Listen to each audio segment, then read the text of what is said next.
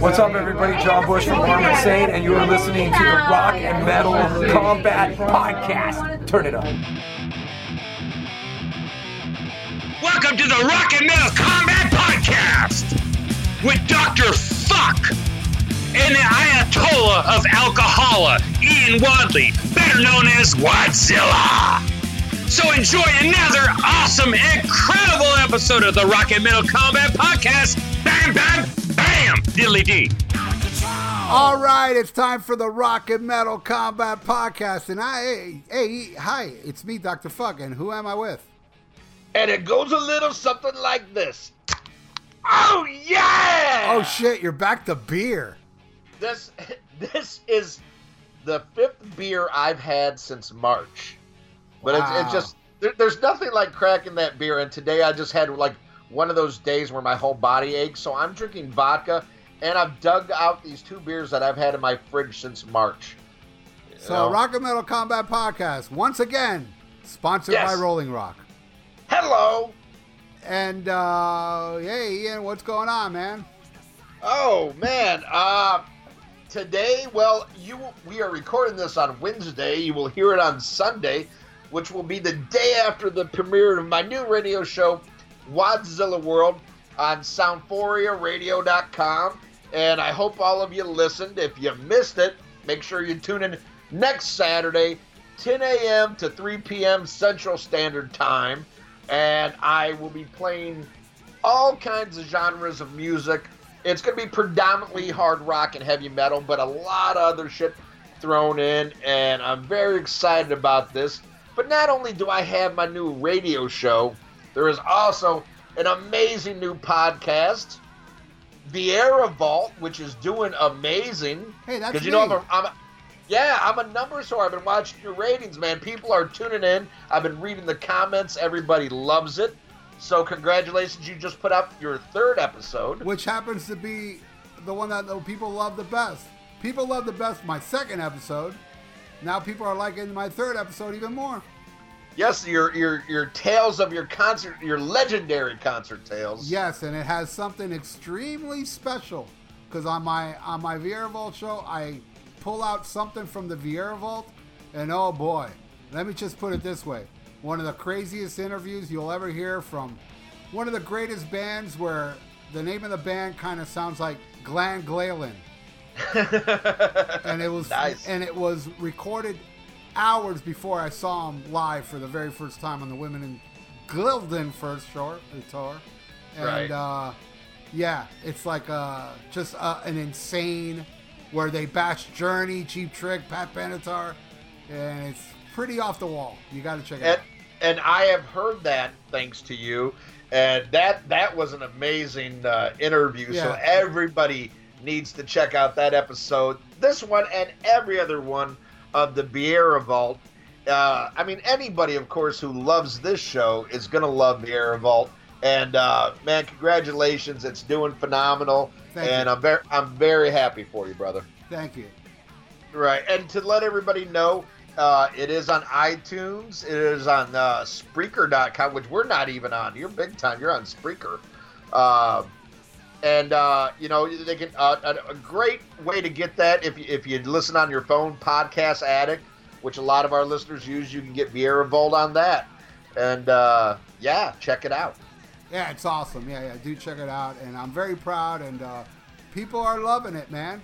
And uh, just to give a little shout out to our our uh, rainbow buddy Greg Barnes, Yes, who listened to my concert story episode, and he was on a mission because what I said during my episode is that when I saw the Power Slave tour, I thought Dickinson sounded way better than he did on the Live After Death tour, where it was at Hollywood Sports Sportatorium. And Greg Barnes found a bootleg copy of it. So he sent it to me, and I listened to it as I was waiting for you to call me. And damn, my memory serves me correct. I even got the set list right. I said Wow. they did the same exact, same exact, exact set list from the LA Forum from the Live After Death tour, and Bruce Dickinson sounded way better. And sure enough, he sent it to me. It's the same damn set list. And I listened to Aces High, Two Minutes, and Flight of Icarus, Waiting for You, and Revelations. And yes, my memory serves me correct.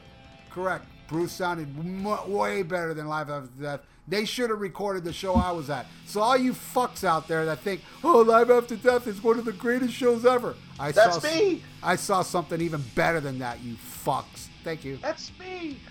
And that's me who saw the, the the upgraded version of Live After Death. I saw that shit live. you saw live before death. Exactly. I saw live before the Dickinson's voice's death. Thank you. Awesome. Well, we got something special to read this week. We got an iTunes review. Cool. And and I, I, I gotta love it. We now have 103 uh, star ratings on iTunes, and we have 82 written reviews. Wow. Yeah, and our, our latest one, I'm happy to say, is a five star rating from Mr. Charles Dingus. Dingus. Dingus. Wow. and it's entitled Fantastic Podcast, which I, I love that already. He Yeah. says, and I quote, Sounds very This is- This is a great podcast for anyone who is a fan of rock slash metal and comedy. I wish there was more podcasts out there like this, but that's why this one is so special because there isn't anything else like it. One question though, where did the news segment go? I miss hearing your guys' take on the music news. Yeah. Well, thank you very much. And you know, sometimes Charles, we have other stuff that comes up. Uh, you know, sometimes it's a slow news week, and there's not. You know, if it's a bunch of Avenged Sevenfold stories, or you know, you know, hey, uh, Corey Taylor took a shit today. You know, we'll skip it. But are you in luck, Mister Dingus? Because uh, we are actually going to have some news today. Woohoo! Woohoo! But we thank you, Charles Dingus, for your five star review. Keep those reviews coming. I love to read that shit on the air. And, uh, you know, next time put something in there that lathers Ralph's ass a little bit more. He likes that. Yeah, yeah. Uh, I'm kind of like, why don't you go on your iTunes and cruise, cruise over to Vera Vault and leave me a comment? Everybody out there do that. No, no, no, no. Yeah. Alrighty, well, let's get into it. It's been a long time. We are going to do the news. It's been a lonely, lonely, lonely, lonely, uh, hard time. That's right. Yeah. All right. Well, Vince Neil is kicking around some ideas for a possible new solo album. All right. I like, Yeah. I like Vince Neil solo, actually. He says, uh, he hasn't you let know- me down yet. You know that? I liked Carved in Stone. I thought know, that was a great album. I've never listened to any of his solo albums all the way through. Well, let me tell you, son, that's a damn fine album. Other than the little hip hop and the industrial tune on there, which you'll probably Yeah. like, the rest of it is dark. it's dark and heavy and fucking pretty kick ass. And uh, and I liked his last one, which is a bunch of solo songs. I mean, Yeah. cover, cover songs. That great, I heard great, a lot of that. Great version of another piece of meat. Great version of He's a Whore. Um, Yes, I heard that. shit. And there, I have a bunch. I have a folder full of Vince Neil B sides that are nothing to sneeze at either. So yeah, bring it on, Vince. And and Vince just came under heat for uh for a show he played over in Europe. I don't know if you saw this story yes, or I not. did. Yes, I did.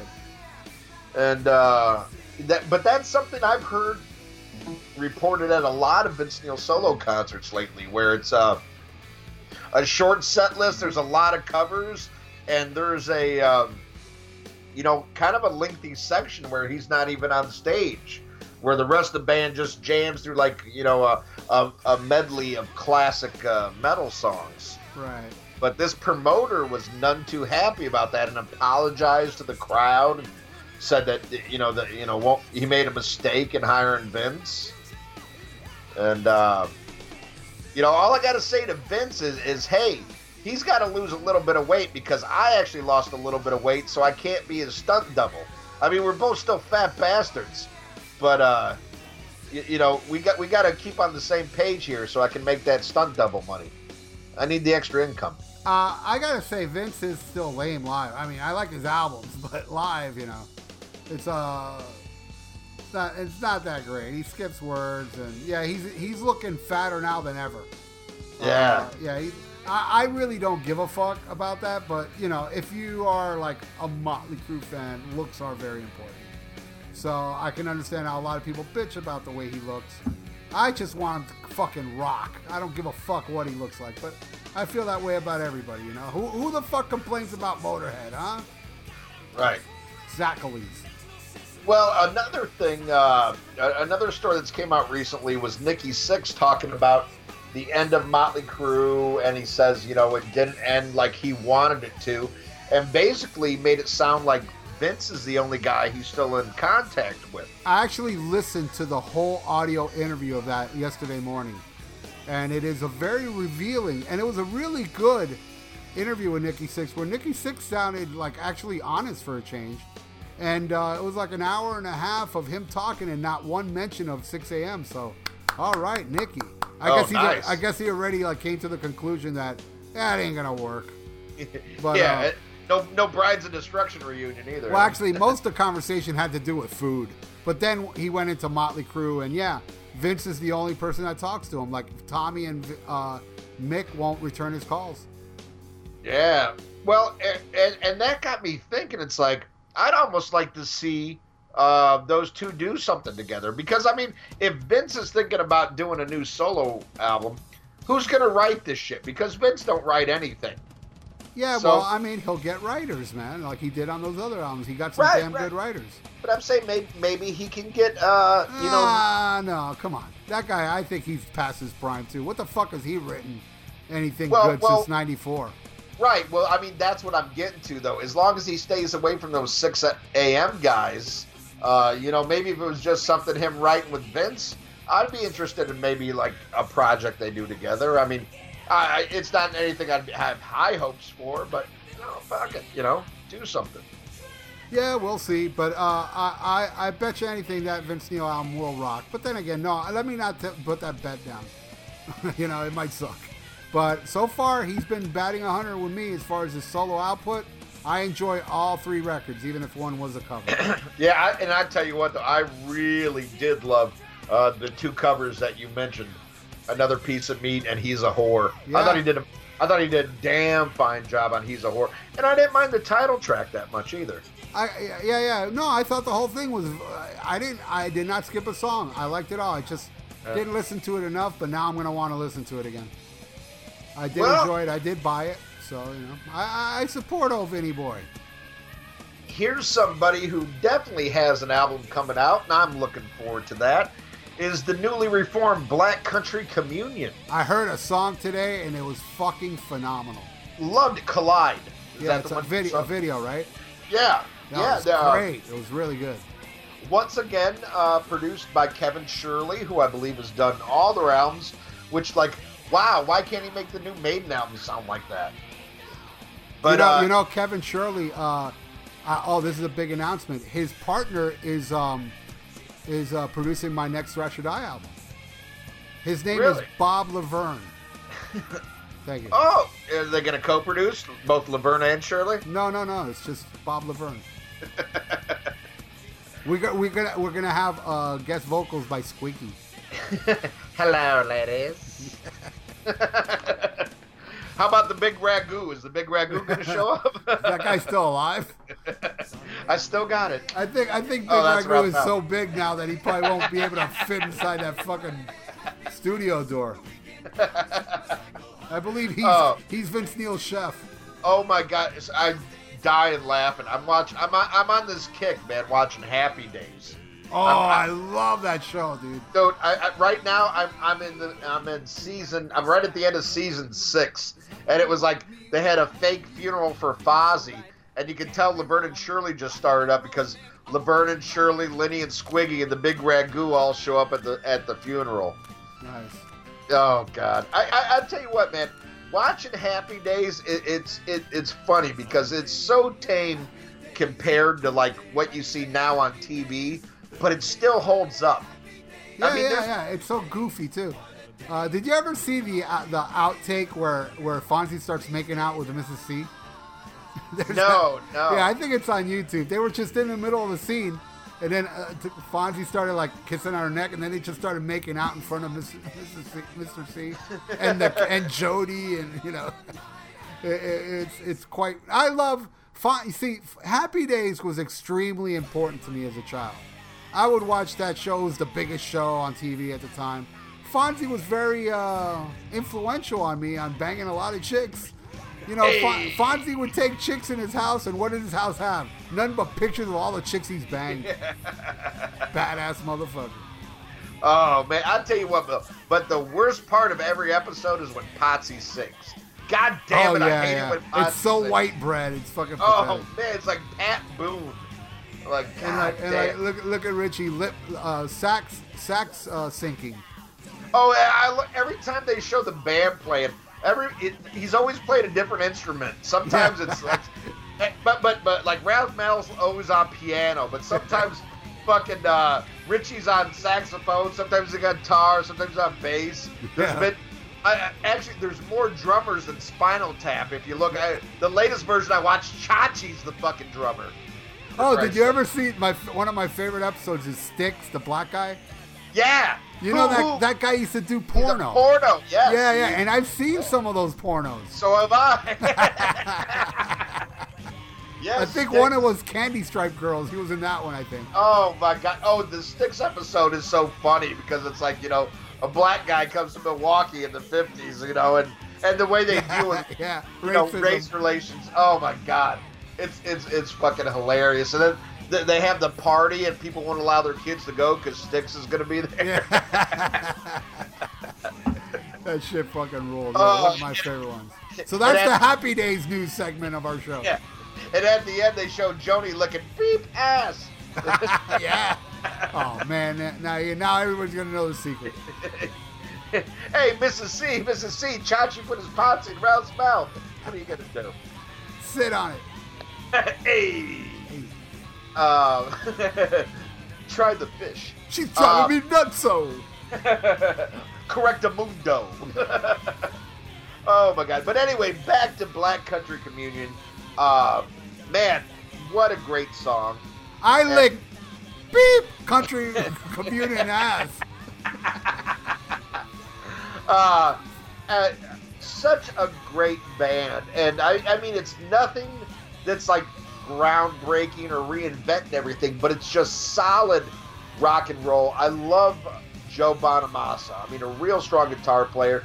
As far as keyboardists go, I love Derek uh, Sherinian. I'd take him any day over Jordan Rudess because uh, what what Sherinian does it just lays a little nuance without fucking going overboard. And that's where I think fucking Jordan ruins Dream Theater just too fucking much. Where Derek just plays atmosphere. Hey, how about that Yngwie Malmsteen? Oh my god! this guy just don't know when to shut up.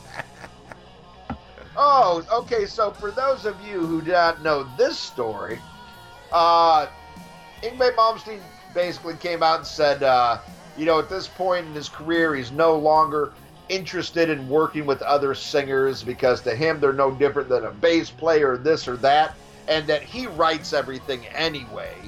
You know, the the lyrics, the vocal medleys, and like you know, it doesn't seem sincere when somebody else is singing something he wrote, and he can do it just as good anyway. And wow, what a load of horseshit that is. Yeah, Jeff Scott Soto came out saying, What are you talking about?" I wrote "On the Run Again." He wrote. uh but he did admit that Yngwie did write a lot of marching out, but he wrote a few of those songs as well. So I, I like I like this comment about I think a Puerto Rican did pretty convincing as a Viking. yeah, yeah, yeah, that was awesome. I love Jeff Scott Soto. That's another unsung hero right there. Oh yeah. Oh, and, I gotta say, I gotta say, when I saw Journey with Jeff Scott Soto, it's like fuck all you Steve Perry clones. That guy put his style into Journey, but I heard that cocksucker Jonathan Cain wanted him out, and that's why he's no longer in Journey. But that guy, when I saw Journey live with him, he did this like he did those Journey songs like in his style, and it worked so well. And I'm sure you can probably see video on YouTube. It's like fuck these clones. I mean, it's cool. Arnel's cool, and uh, you know the Steve Perry with a perm was okay. and But Steve Cherry. yeah, but but but my point is is that you're just seeing like a tribute type thing where this guy you know, Right. is like doing the anti Tommy Thayer. You know. Well, well, have you have you heard about all this drama between Neal Schon and Jonathan yes, Cain? yes, uh, and I've I've heard it spilled onto Twitter and everything. Oh yeah, it's And, and Jonathan Cain should shut the fuck up because that's Neil's band. I'm sorry. Yeah. Jonathan Cain was brought in later. And, And I hate, I've always hated that guy. and, and and and in my opinion, he helped, you know, ruin the band because I'm a Gregg Rolie fan. You know, that's Yeah, my because that's favorite that's era. soulful journey. Oh, now, yeah. dude, nothing against Escape and Frontiers. I love those albums. Right. But it still was not no Infinity or Evolution or Departure. Those to me are like the Right. best. Oh my God! And, and you know those songs. You know, like you know, anytime and uh, feeling that way. You know, Yeah. when you would get that playback between Steve Perry and Gregg Rolie, holy shit! You know. Yeah, no, no, it's it, it, that's that's my journey, dude. That's when I got into them. You know, I know the early stuff, the the more proggy stuff was. Oh, pretty- and I I love that too. yeah, it's it's good too. But I think they really did come to their own on uh when when Perry joined, and you you mixed Perry with fucking Rolie, and it's like, god damn, what a great, you know, yin and yang. You know what I mean? Oh yeah, I mean, could you imagine if if that lineup would have withstood the '80s? You know, what better quality of Journey you could have got? You dude, know? ti- just look up just the same way. oh, Oh, man, what song, a dude. fucking song is that, dude? Love that fucking shit, dude. Just the same. I love Gregg Rolie. What a great, great singer. Oh, yeah. He Eh. unfortunately can't tour anymore, or else, you know, he would be a great fucking uh, replacement for this cocksucker. Oh yeah, you know, and, and that's something I'm very glad that I've got. You know, my old lady, Journey's like her favorite band, but I've really pushed on her, the, you know, the Gregg Rolie era, and now that's like her favorite. You know, and, and she's like really got into that. You know, and I was like, yeah, you know, before Jonathan Cain, you know, made you know, and, and Steve Perry didn't help either. I mean, he definitely wanted to go that commercial direction too, but Well, Steve Perry also like kind of ruined the band more than Jonathan Cain did. You know, right, right, but still, know, he did that. He fucking pretty much fired the rhythm section. Yeah, dude. I mean, I just think they're fucking great. Two great, great players. I love Journey. You know, when I was a kid, Journey was a joke. You know, like like Kiss. You know, and REO Speedwagon, and like if you like those bands, you were a fag. Right. But uh, boy, I love being a fag. I don't give a fuck. Oh, if you like metal, you can't like Journey. Well, you know, right. you suck. Haha, I got him back. well, there you go. I win. All right, well, next story Paul Stanley finds the idea of making another Kiss album more and more enticing. Paul Stanley. Paul Stanley. He's the living, breathing embodiment of Kiss. I'm very intrigued. uh, I think we will see another Kiss album. Uh, what the quality will be remains to be seen. I, I think, uh, you know, it, we all know how Paul is struggling live now, but I'm sure through studio magic, Well, uh, to you know- me, uh, Monster proves it. He sounds great on Monster, but then you see him do those Monster songs live, Right. and it's like, holy fuck, run for the door. Don't do it, Paul. Well, my, my thing is, I would like to see, uh, I would like to see better production. Yeah, Uh, I would like to see Eddie Kramer and Ace Frehley in the, on the fucking album. Wow. Well, yeah, well, tell me well, that won't work. that I, I mean that would work. I don't think at this point in time, excuse me, unfortunately, I don't think Kiss is going to use a producer because you have to pay them, and we all know that no, you know they're not going to make the same money on record sales. So I'm sure it would be another Paul Stanley produced production. Uh, and he's just come out and said again that no Ace Frehley, uh, you know, no Ace isn't coming back. Uh, but my big emphasis is on on the songwriting. Can you write some good songs? Uh, I am not the biggest fan of Sonic Boom or Monster. I do like Monster better than Sonic Boom. I'll give you that. But I don't like Monster as much as you. I I- think Monster's the best album they've done since Lick It Up. How do you like those apples, you Kiss nerds? but uh, but I do like that they're going for the old school vein. I mean, that's the songwriting style that's on Sonic Boom and Monster is what I wanted out of uh, Psycho Circus and didn't get. Uh, but the thing is, at this age and this late in the game, can you write some quality songs? I mean, can you give me another "Come On and Love Me"? Can you give me another "She"? You know, Can you, you, know, give me another hell or hallelujah? Yeah, that's where I am. Yeah, no, I'll pass. I hate that fucking song. Oh my god. I god, love that song. and, and I'm a Paul Nutslinger. Long way down. Oh. He wrote some great ones on that album. I, I, I like Long Way Down. That is that is one that I like. That's a killer song. Uh, I I like I, I think I like the one that you didn't like. I liked Eat Your Heart Out. Oh, I can't stand that song. That's that's the only song on that. Well, no, I don't. I'm not a big fan of the Eric Singer song either. Yeah, yeah. Well, I The thought that was I thought Eat Your Heart Out was the Eric Singer song. No, no. Uh, all in the name of rock and roll or something like Oh, that. oh. All, all for rock and roll. Or Those whatever, are the yeah. only two songs I can't stomach on that album. Yeah, no, I like that one. I like- love I love the Tommy Thayer song "Out of This World," and uh, you know people hate it because you know because of the theme. You know, it's a space song. But I, I think that song rocks. No, I like that song. I'm, I'm going to admit Yeah. it. I, I like that I'm song. telling you, man, it's a rocking tune. You know, it's like Yeah, but oh, I, I didn't I didn't like Hell or Hallelujah. I like Modern Day Delilah better than that. Uh, I that's one of the only songs I like that, and I'm an animal from. Uh, oh, and yeah, yeah, it was okay. Ooh, There's three songs Ooh, I I, hate I hated that. I, it's okay. I think it's okay. I'm not saying But it's great. But I like that one, the one you hated, that kiss that Gene Simmons has been trying to get on record since 1980. Uh, what was it? Uh, Oh, Russian roulette. Russian roulette. Yeah, I like that song. Yeah, that was terrible. Well, How about the one that sounds like nothing but a good time? What was the name of that one? oh, that was horrible. I can't remember the name. So of bad. I, I know that made it on. Uh, I I know that made it on uh, our worst of. I can't remember the name of it though. Oh boy.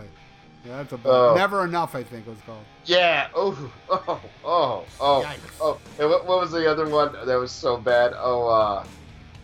It, it, it was a it was a paraphrase on words. Uh, Oh yeah. Um, uh, something danger, right? Yeah, Danger Us. Danger. uh, oh my god.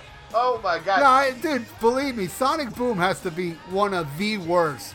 I'll put that down with Sonic Boom, Hot in the Shade, and uh, Crazy Nights are the, on the bottom. The worst Kiss albums, in my opinion. Danger Us made fucking Bret Michaels' wig fall off. That was fucking. Oh, I, I've been. Oh God, I, poor Bill Wing. I've been giving him so much shit because there's all these epic uh, album battles on the Kiss Kiss Kiss Hard Rock page. I got. Let me say something about that Kiss Kiss Kiss Hard Rock page. You can put the greatest album in the world against the shittiest Kiss album, and Kiss will get the most votes. Oh, I, I You've was, noticed that? It's so Oh. biased. Oh, I, I've been I've been teasing him about it. I, you know Oh, and- about that? And oh yeah, oh yeah. And, and Bill's a good. And me and Bill talk damn near every day. On my way home from work, I always, I uh, if I if I don't go to the gym, I call Bill Wang, and and I always tease him about that. But they had like Love Gun up against uh, Van Halen one, and I love Love Gun. I love Love Gun. You, you know, e- even the songs I don't like, it's still one of my favorite Kiss records. Yeah. But compared to Van Halen one, Yeah, no, don't worry. I'm telling you, there's no way. Dude, they Oh. could have put Sonic Boom. Well, not Sonic Boom because that's a anti-Thayer uh, page. But let's say uh, Revenge against uh, and- or Crazy Nights, and I guarantee it may not get as many votes. Be, but now let's say you put it up on any other page, uh, Van Halen will win hands down. Right. Well, well, here's what I teased him about because I'm, I'm like, I even said it. I, I said in, in the post that it was th- this is asinine. They put the elder up against fair warning. Oh yeah, I saw that one too. I did, and, and I And said, you know, and you know what I feel about the Elder, I, and I still voted fair warning. you know? Right. But I, posted, I, posted, I, I said, you know, not only does anybody who picks the elder is delusional, but you're an embarrassment to homosexuals. you know, it's, it's like you are to, to fucking homosexuals what fucking Wayne Brady is to black people. You, you know, like you're a fucking embarrassment. Yeah, because you know when I see like a really great album versus a mediocre Kiss album, I can't help but go through the, the comments. So, so I fucking teased him today when I called him on my way home. I said, "Oh, I, I, I just participated in a very uh, interesting versus battle on your page. He goes, oh, which one?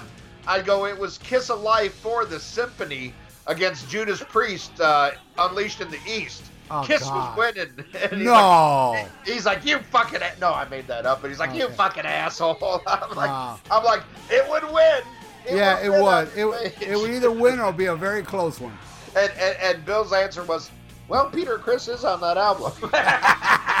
Yeah, so are triggers. yeah. And so is Tony Thayer.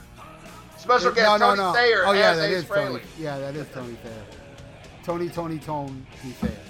But no, I, I I love Bill Wang and I I love Bill Wang too. I, I love his page. Kiss Kiss Kiss Hard Rock Heavy Metal is a great fun page. They do have some great, you know, album versus battles. But man, I tell you what, when it comes to Kiss versus anything else, there's some delusional motherfuckers on there. Yeah, I, I, I know. I'm telling you, man. There's some people that it's like. That's why. That's why I'm up to five million views on my Almost Human channel. It's almost five million now. And remember, it was only six months ago. It just hit four million. Dude, Yeah. I'll put up a video on there, and it'll be like a thousand hits in about two days. There's just they're fanatical. Kiss fans are, are Oh, they're, yeah. they're zombies. You know, it's Oh like my, oh my God! I tell you what, the numbers we've had, and it, it's probably one of the worst episodes, if not the worst episode ever, for me at least, was the Creatures of the Night, and that's got numbers like crazy. And I'm so like, oh my God! Somebody listen to this will never check out our podcast. I know, I know, I wouldn't have. I know because I hate that episode. You pissed me off so much on that episode. I know. I, I can tell because it's like months after the fact. And then when you put up the unedited, I can Yeah. tell you got you got mad at me all over. Yeah, I was again. listening to it and I'm like, God, I hate Ian. He's such a dick. Oh my god! And and I fucking because I keep clicking on it to see comments because I'm so like, oh god, if anybody gives me shit, I deserve it. And like, uh, I just heard little snippets. I was like, oh my god, how was I even awake? I was so drunk. Good I will go on record and say that is the worst rock and metal combat episode ever recorded. I, I know, and it, and it sucks for such like an album that. Yeah, you know- that, that should be like well represented. All right, and our last story. Uh, this is album I'm very much look looking forward to because they have been on a roll lately, and that is Accept has a new album called coming out called The Rise of Chaos. It's been a while. It's been a while. What, three, four years since uh, the, the one with the bull?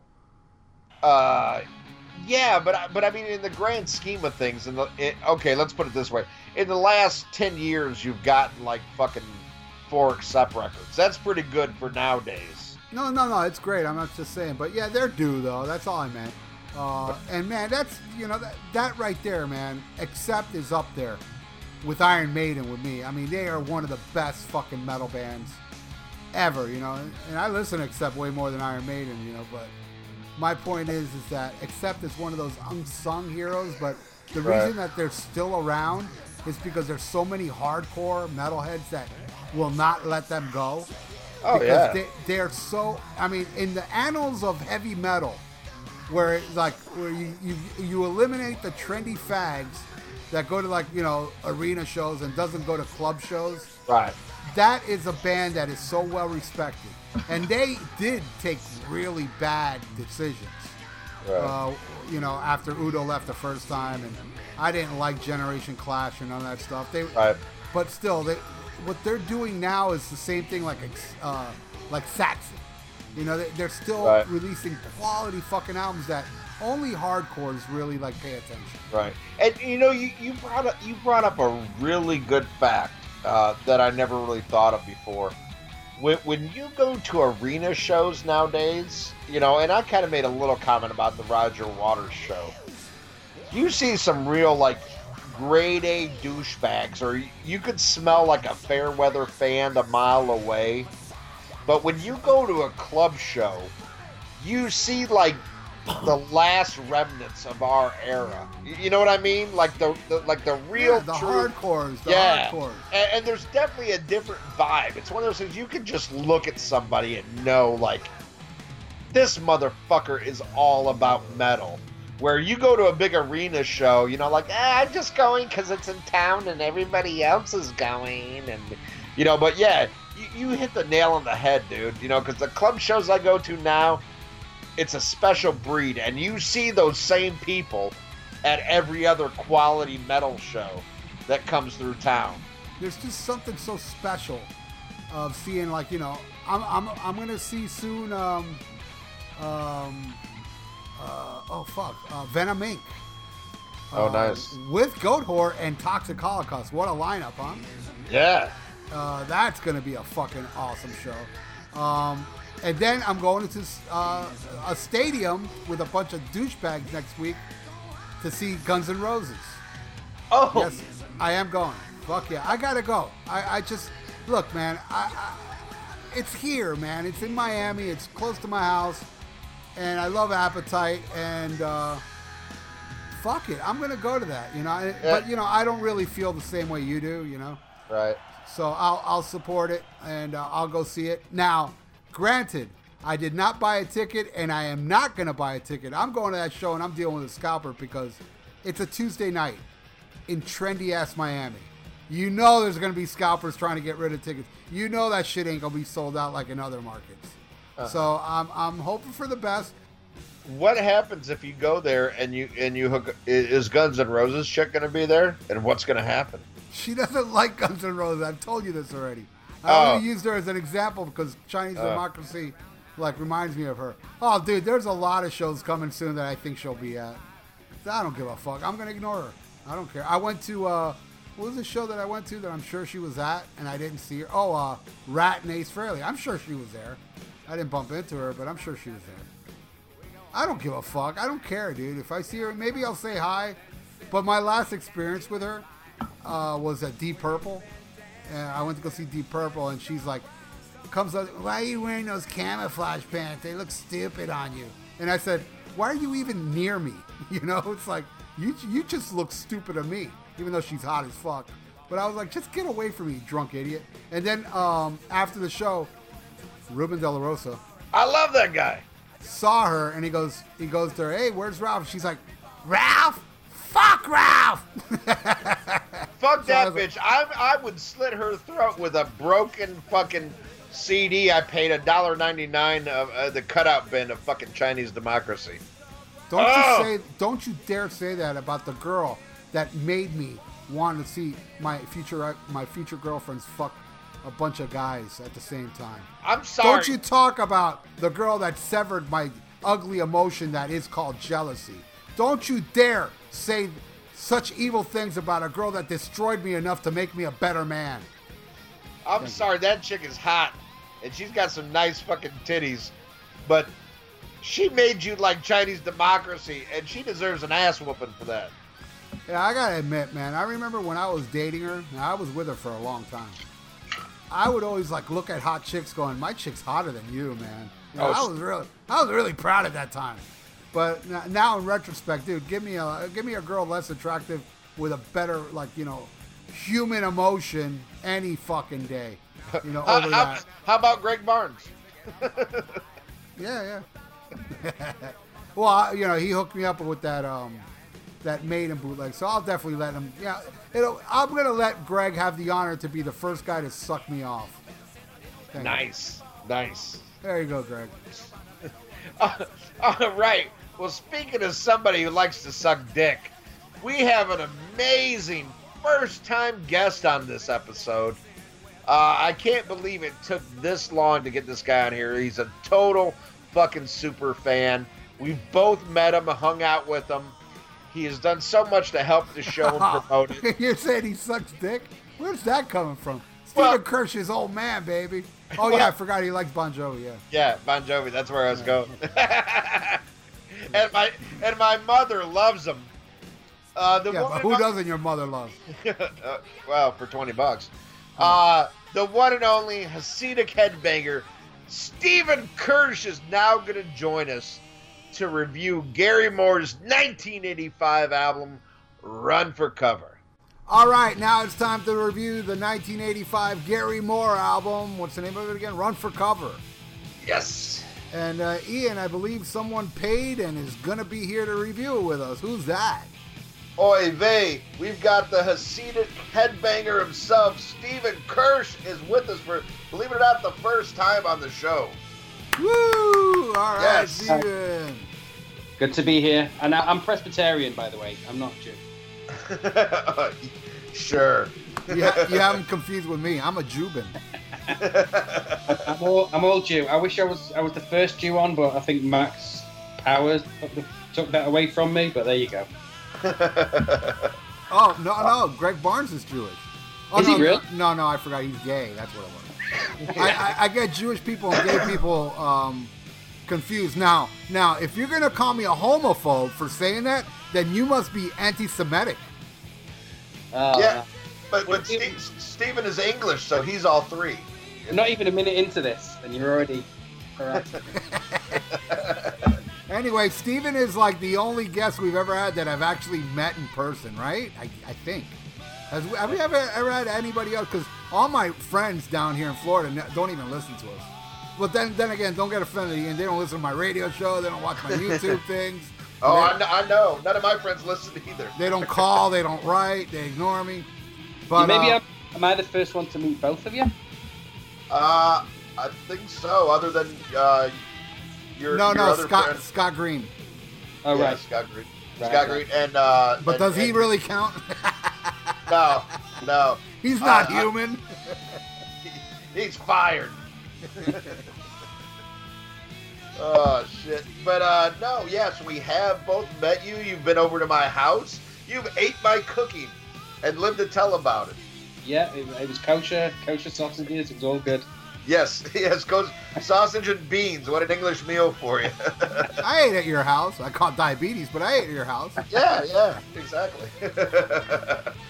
But uh, no, uh, very nice guy, man, and, and you gave both of us awesome gifts. The, the necklace you gave me and the Oh keychain and yeah, stuff. yeah, yeah. And, and the necklaces that you gave me, I actually wear on stage. I, I wanted to buy an extra copy, but oh, Steven here d- w- w- wouldn't allow that shit.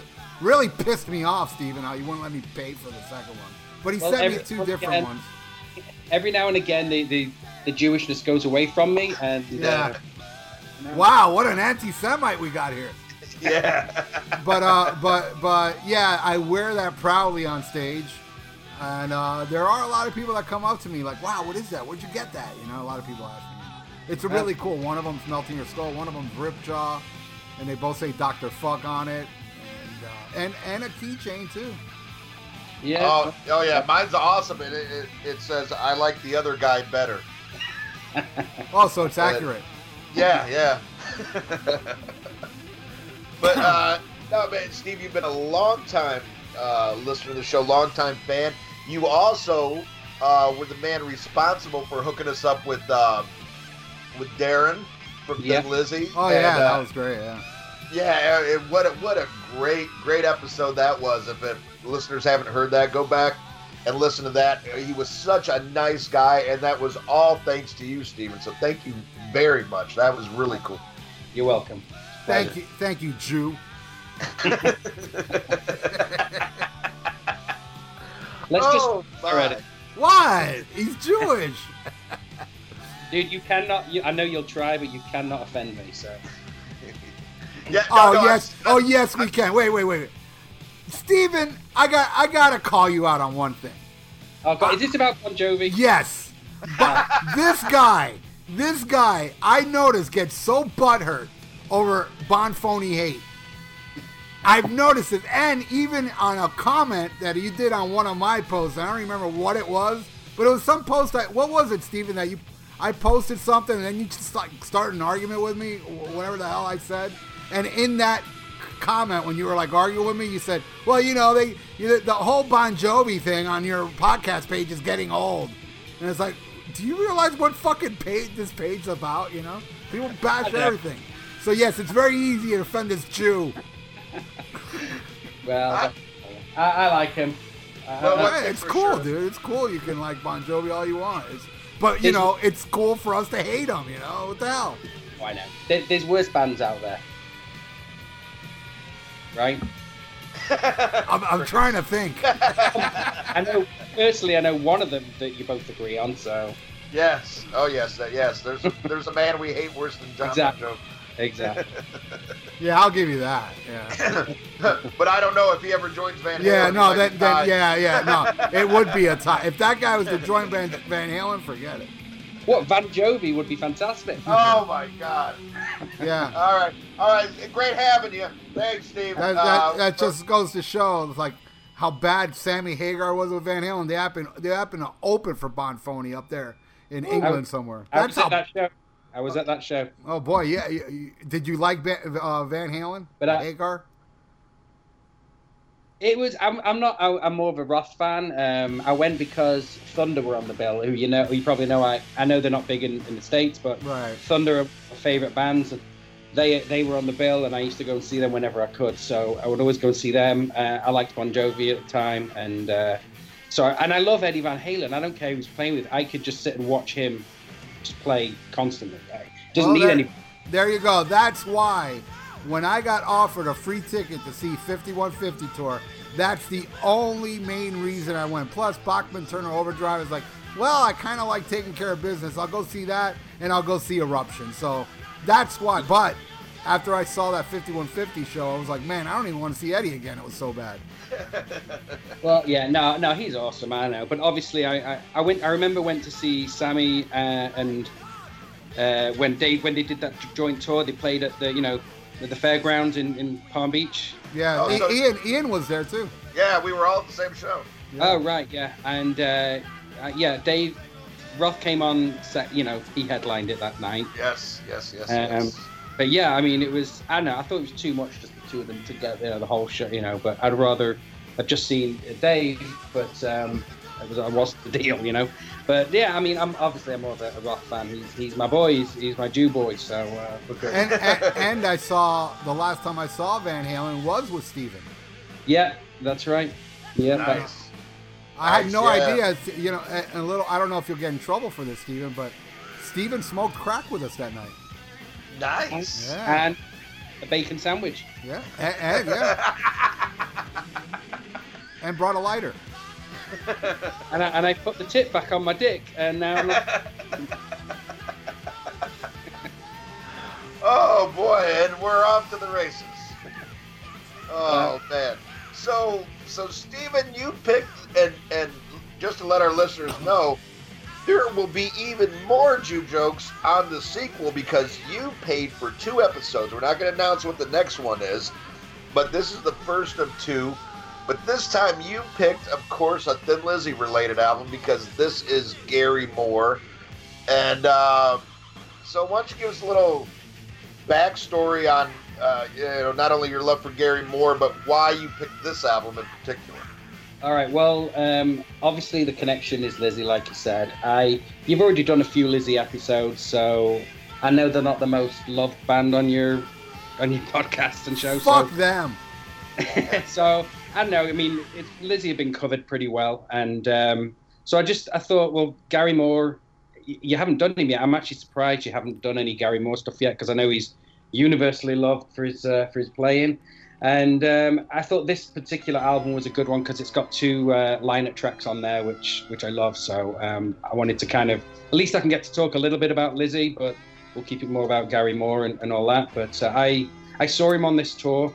Um, I remember when the I've seen him a couple of times live, and I've actually met him as well. So um, yeah, he's he's just been around for as long as I can remember. So uh, it was you know I love the guy.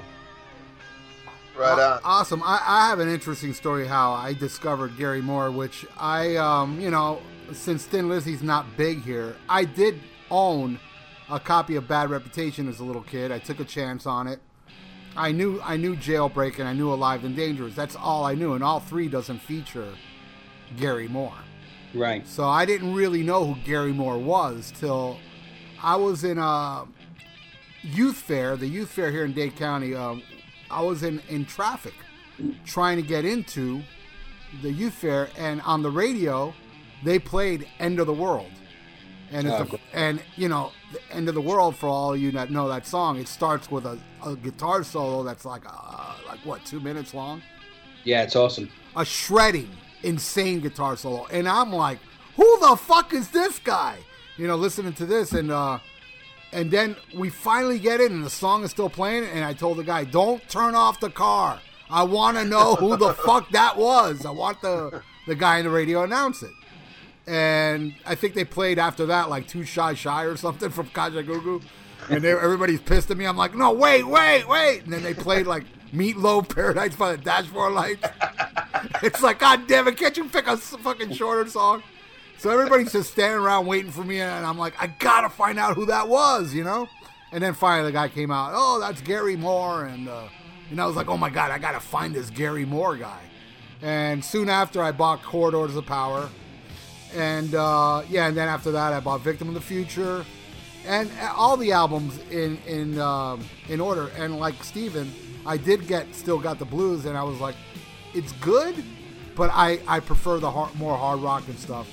And I got After Hours after that, and I think I I stopped, but still, That, exactly what I did. Same thing. yeah, After Hours where I stopped. And um, I will say, uh, my favorite guitar players Edward Van Halen, Randy Rhoads, Gary Moore. Gary Moore is up there.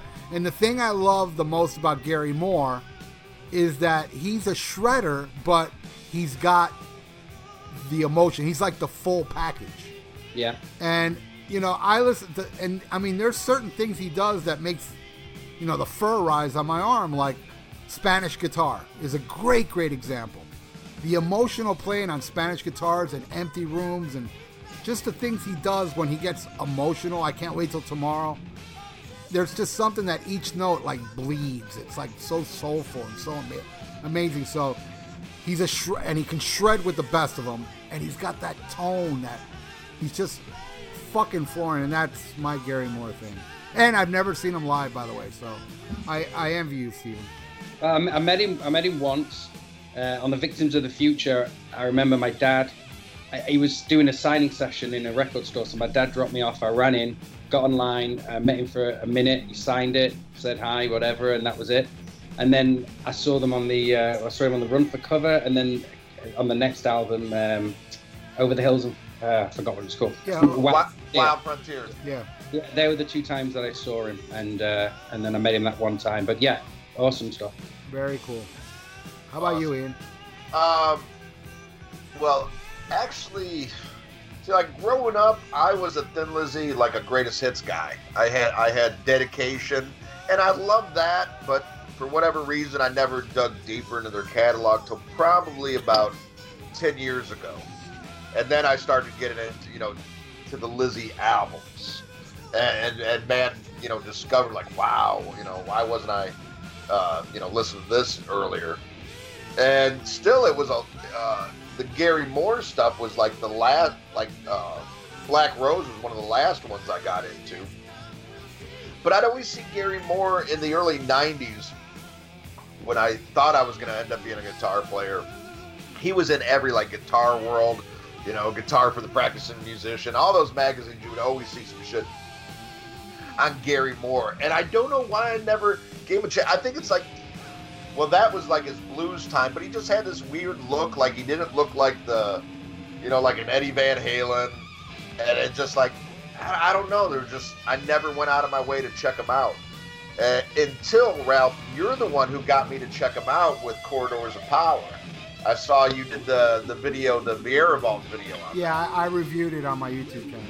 yeah, and uh, and I was like, I gotta check this shit out, and I really liked it, but it was so not what I was expecting it to be. I was expecting it to be more of like a shredder, um, you know, kind of thing, and I found it to be very AOR, you know, and I, I gotta admit, like my favorite song off of that is uh, "Falling in Love with You." Love it. I love that song. and, and, and, and, and more specifically, uh, I got the the remaster that has the American remix of it to make yeah, it even I, more. I was about to say that that I heard that remix, dude, in the download age, like maybe 20 years after I bought that album. I was like, what Right. the hell's this? I never heard this version. yes, to me, to me, it, that song kind of reminds me. It has like a disco feel to it. oh yeah, I was gonna say it reminds me of like ambrosia or some shit like that. Now I like that shit in small doses, but it it, it so wasn't. You know, I thought I was to hear like an album of eruptions or something, or like some Satriani shit. You know, just because he was always in the shred books and stuff. Uh, but I was very taken back by it. Uh, like, wow, this could, you know, like song wise, it's kind of like almost like Richard Marx, but then it gets to a solo that I wouldn't go that far. What the fuck you Well, talking? what- no, Richard Marx. Well, I no, think I think Corridors is a very hard rock album with a couple ballads. You know. Well, Corridors is more rock album. That's why it's my favorite. But especially when I listen to stuff like this, it's very like I'm an adult contemporary. But then in the middle of the song, there'll be this amazing solo. I mean, there was when I'm listening to this, there's songs where I'm just like, I already gave up on it. I was like, man, nah, this this ain't cut. And then the solo kicks in. I'm like, oh shit. Uh, you know. But then where I differ from you guys is I started digging, you know, deeper into his stuff. And when I heard the blues shit, I loved it. And I think that's true Gary Moore. And I, I think he kind of had to get through this shit to get to where that's. I, I, I think, you know, if he was still around and you could ask him, that's where he felt the most comfortable. Because it's, I don't know, a lot of his solo career, I just hear like somebody who's confused about what they want to do and has this talent. I think once he got into the blues albums, I think that's where he found what he really, what he really dug. And I and I love the blues shit, but I I'm admittedly more of a blues fan than, than both of you guys. I know Ralph, you're not big into blues no, shit. not really. No. So uh, so I found those albums uh, more enjoyable because he- I hear more of his guitar and his soul and less of like keyboards and 80s drums that I think ruined a lot, in, in my opinion, uh, of those 80s albums. Uh, and another thing is probably discovering them now and not growing up with them like you guys did. You know, because there's there's other shit from that era that I love and like normally I would bitch about the keyboard, but I grew up with it. I have more history, but now not having the history and hearing a lot of this shit, it just sounds so so dated to me and so like, uh. But you know, you can't deny the guitar playing. The thing is that what you're talking about, and I know I'm going to give a spoiler here. It really, to, to, for me, it reflected a lot on this album. But I thought "Victim of the Future" and "Corridors" didn't have that keyboard dated sound to it. It really was two really exceptional hard rock albums, you know, with a few ballads, but those ballads had a bite, you know, like like um, you know, like "Fall in Love" and uh, "Can't Wait Till Tomorrow." Very mellow fucking song, but with a with with a great, great like emotional guitar playing that's very heavy, you know, and uh, like they made a video for Corridors. Um, oh, what's the name of the second song on there? I'm always gonna love you, and Yeah. that's piano. You know, that's not even keyboards. I don't. Right. I don't think there's even. I mean, there are keyboards on "Can't Wait Till Tomorrow," but I think that's it. The rest is uh, one song with piano, and the rest of the songs feature no keyboards whatsoever. Where this Uh, album is full of keyboards. I think Victims was his heaviest, without doubt. Was It heaviest. was, yeah, it was his heaviest album. I, I liked Corridors more. But after after Victims, I feel he went more more Celtic, and then after that, that's when he went blues. I think he started to go regress, not regress, but you know, go from the heaviest stuff and then drop back down again, and then he went back into the blues. But he, you know, I wouldn't call Victims like a Celtic feel, whereas Wild Frontier was a very Celtic feel, and that's why I've, I know that Ian's before said like you don't really like that Celtic sound, like you don't like that Rose, uh, you know, that kind of stuff, and um, uh, you know, he, that Wild Frontier album especially was very, very Celtic. So. Yeah, I haven't heard that one yet. I mean, I, I'm, I'm looking right now. Uh, I've heard Back on the Streets, Corridors, uh, this one. I haven't heard Victims of the Future. Yeah, that yet. one you should listen. That's Yeah. like the heaviest one. yeah, that'd be your favorite one. And, and and one. Uh, well, I, I don't. I'm going to mention the other one later uh, that I really got into because it's going to be my pick of the week. Spoiler alert. But yeah, uh, and also the the reason that Gary I think went blues, uh, that still um, still got the blues. I think I was I think at the time, it was just he wanted to do a blues album, and I don't know if he would have stayed that way. But the thing is, still got the blues in the states. was his uh, most um, popular album, and even he even ended up on David Letterman, and Right. Still got the blues, and he got a lot of press from that album, and and you know, and then he became huge in the blues market, and that's why I think he stayed there. But he was never he never really took off here, ever, you know, and and he was pushed, you know. I mean, I remember MTV playing uh, Shapes of Things a lot when it first came out, and I saw Over the Hills a few times, and and also Out in the Fields from this one, but it didn't do anything. But then still got the blues, like propelled him, you know, not not to superstar status, but way bigger than he was during the heavy period. So and I think the problem with Gary Moore, and I have no problem with it, but I think his vocals aren't really, uh, you know, they're they're an acquired taste. Yeah. It's, you know, it's not a it, it, it's a it's um a different type of vocals. It's not really what you. I'm would- a fan of his vocals. I love his vocals. Personally. I'm just saying, but for the mass Right. media, it, it won't it won't fly. And I think that's what held him back because everything else about him was just jaw dropping. You know. Well, and, and also, I, I think he's kind of hard to categorize because I, I think we'd all agree he's not a metal guy. no. You know what I mean? And, uh, you know, these albums are coming out at a time when it's, you know, Def Leppard and Motley Crue and stuff like that, and he's not that in any way, shape, or form. Uh, you know, you know, so I, I don't know if it's like, you know, you know, to be a guitar player in that era that, you know, wasn't like an Eddie Van Halen or a Joe Satriani. I, I think he was just a weird fit but you couldn't deny his talent, you know. But he was just kind of, he was definitely different than everybody else. For guitar geeks in the '80s, he was huge, but Yeah. you know that that's a small portion of of record buyers. You know, but he was well known. I mean, growing up, I mean, in the '80s, a lot of you know my guitar player friends, they would all point to Gary Moore as one of their favorites, rightfully so. I mean, but and I and I also thought he was kind of criminally underrated as a solo artist in his. Like like Victim and Corridors to me are fucking perfect albums. I listen to those albums still to this day. I love the fuck out of those albums, and I even liked uh, the Celtic album too. Um, I, I, I enjoyed it, but I like Celtic music when it's done heavy, you know. So I had no problem with that. The stuff before it, like G Force and stuff like that, which is good, but I think he came to his own on Corridors is where to me it really grabbed me, you know. He also had a band, a band called Coliseum that was more of um, jazz fusion kind of kind of. I don't know if I'm picking the right word, but it's more a musicians type thing, but it's pretty damn good as well. But you know, I have to be in the mood for Coliseum.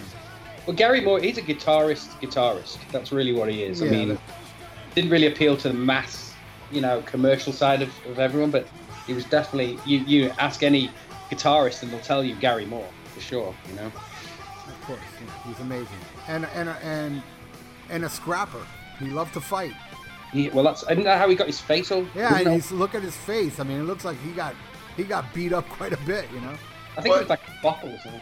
it looks yeah, like yeah, say, it looks like you looks know, like he- a yeah, cut. yeah, it looks like knives or bottles like on his face. But, but yeah, and and to this day, it's still a mystery to me. The one and only time I had my chance to see um, Thin Lizzy was when they opened for Journey at the Miami Highlight on the Black Rose tour. But it's a big what if if Gary was there or not because I know he left mid tour, so I'm not sure if he was at that show. So I did have an opportunity to see him, but my buddy pissed off his dad while we were at the beach in the daytime of that day, and then his dad's like, "I'm not taking you now to the show." So we were going, man. Damn you, I- Yai. I just want to say one more thing about the show that I went to see. Um, just related to you'd mentioned on another podcast. When I saw him, there was a band that opened up for them who I liked at the time. They're still going. They're much more of a bluesy kind of band. They're called FM, and they did. Uh, they had a big, a, a relatively hit called um, "That Girl," which Iron Maiden covered. You'd mentioned before Iron Maiden. Oh, Yeah, yeah, made that- yeah. I like that song. That's a B side that- from Somewhere in Time, I think. Yeah, that's right. And I, it was just an odd song for them to cover because these guys were, you know, keyboard, they- you know, AOR kind of stuff. Uh, they're still going today, and they're, they're a great band. But I don't know if they're your kind of stuff, but more bluesy, blues-based rock. But yeah, I just thought I'd throw that in. That they they opened. Uh, I used to see them a lot back in the day. They were a good band.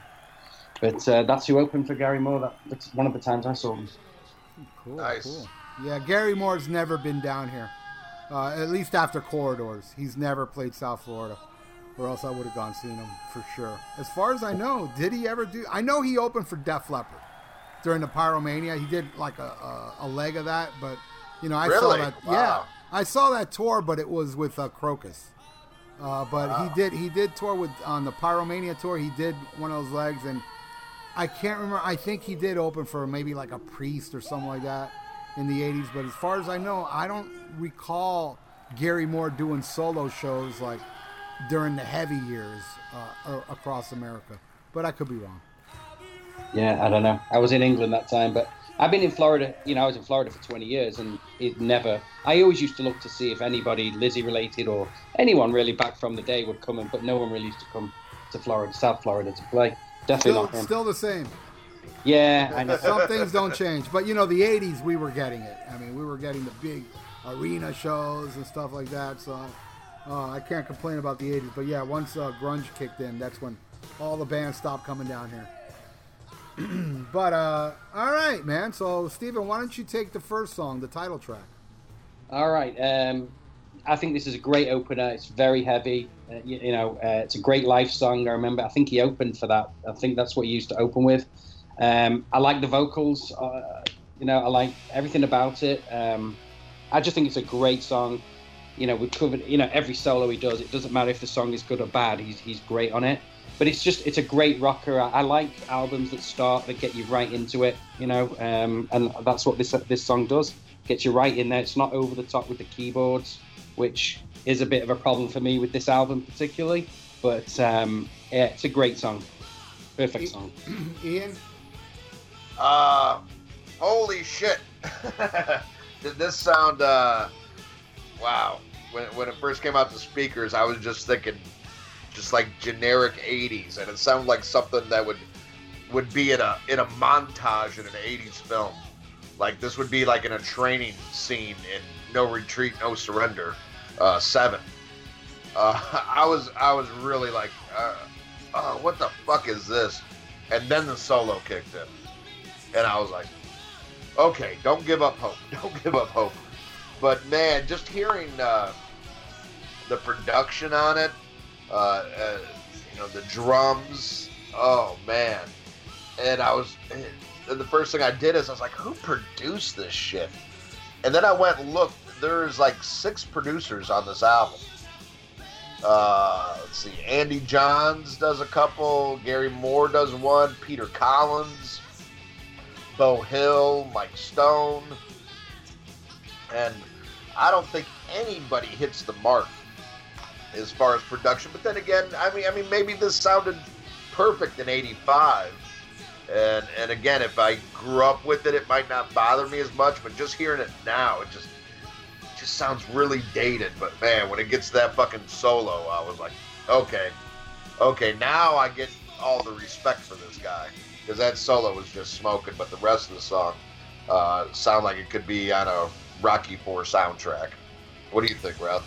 Well, uh, I did get this in '85 when it when it was new. Or no, no, that's wrong. I got it in '86.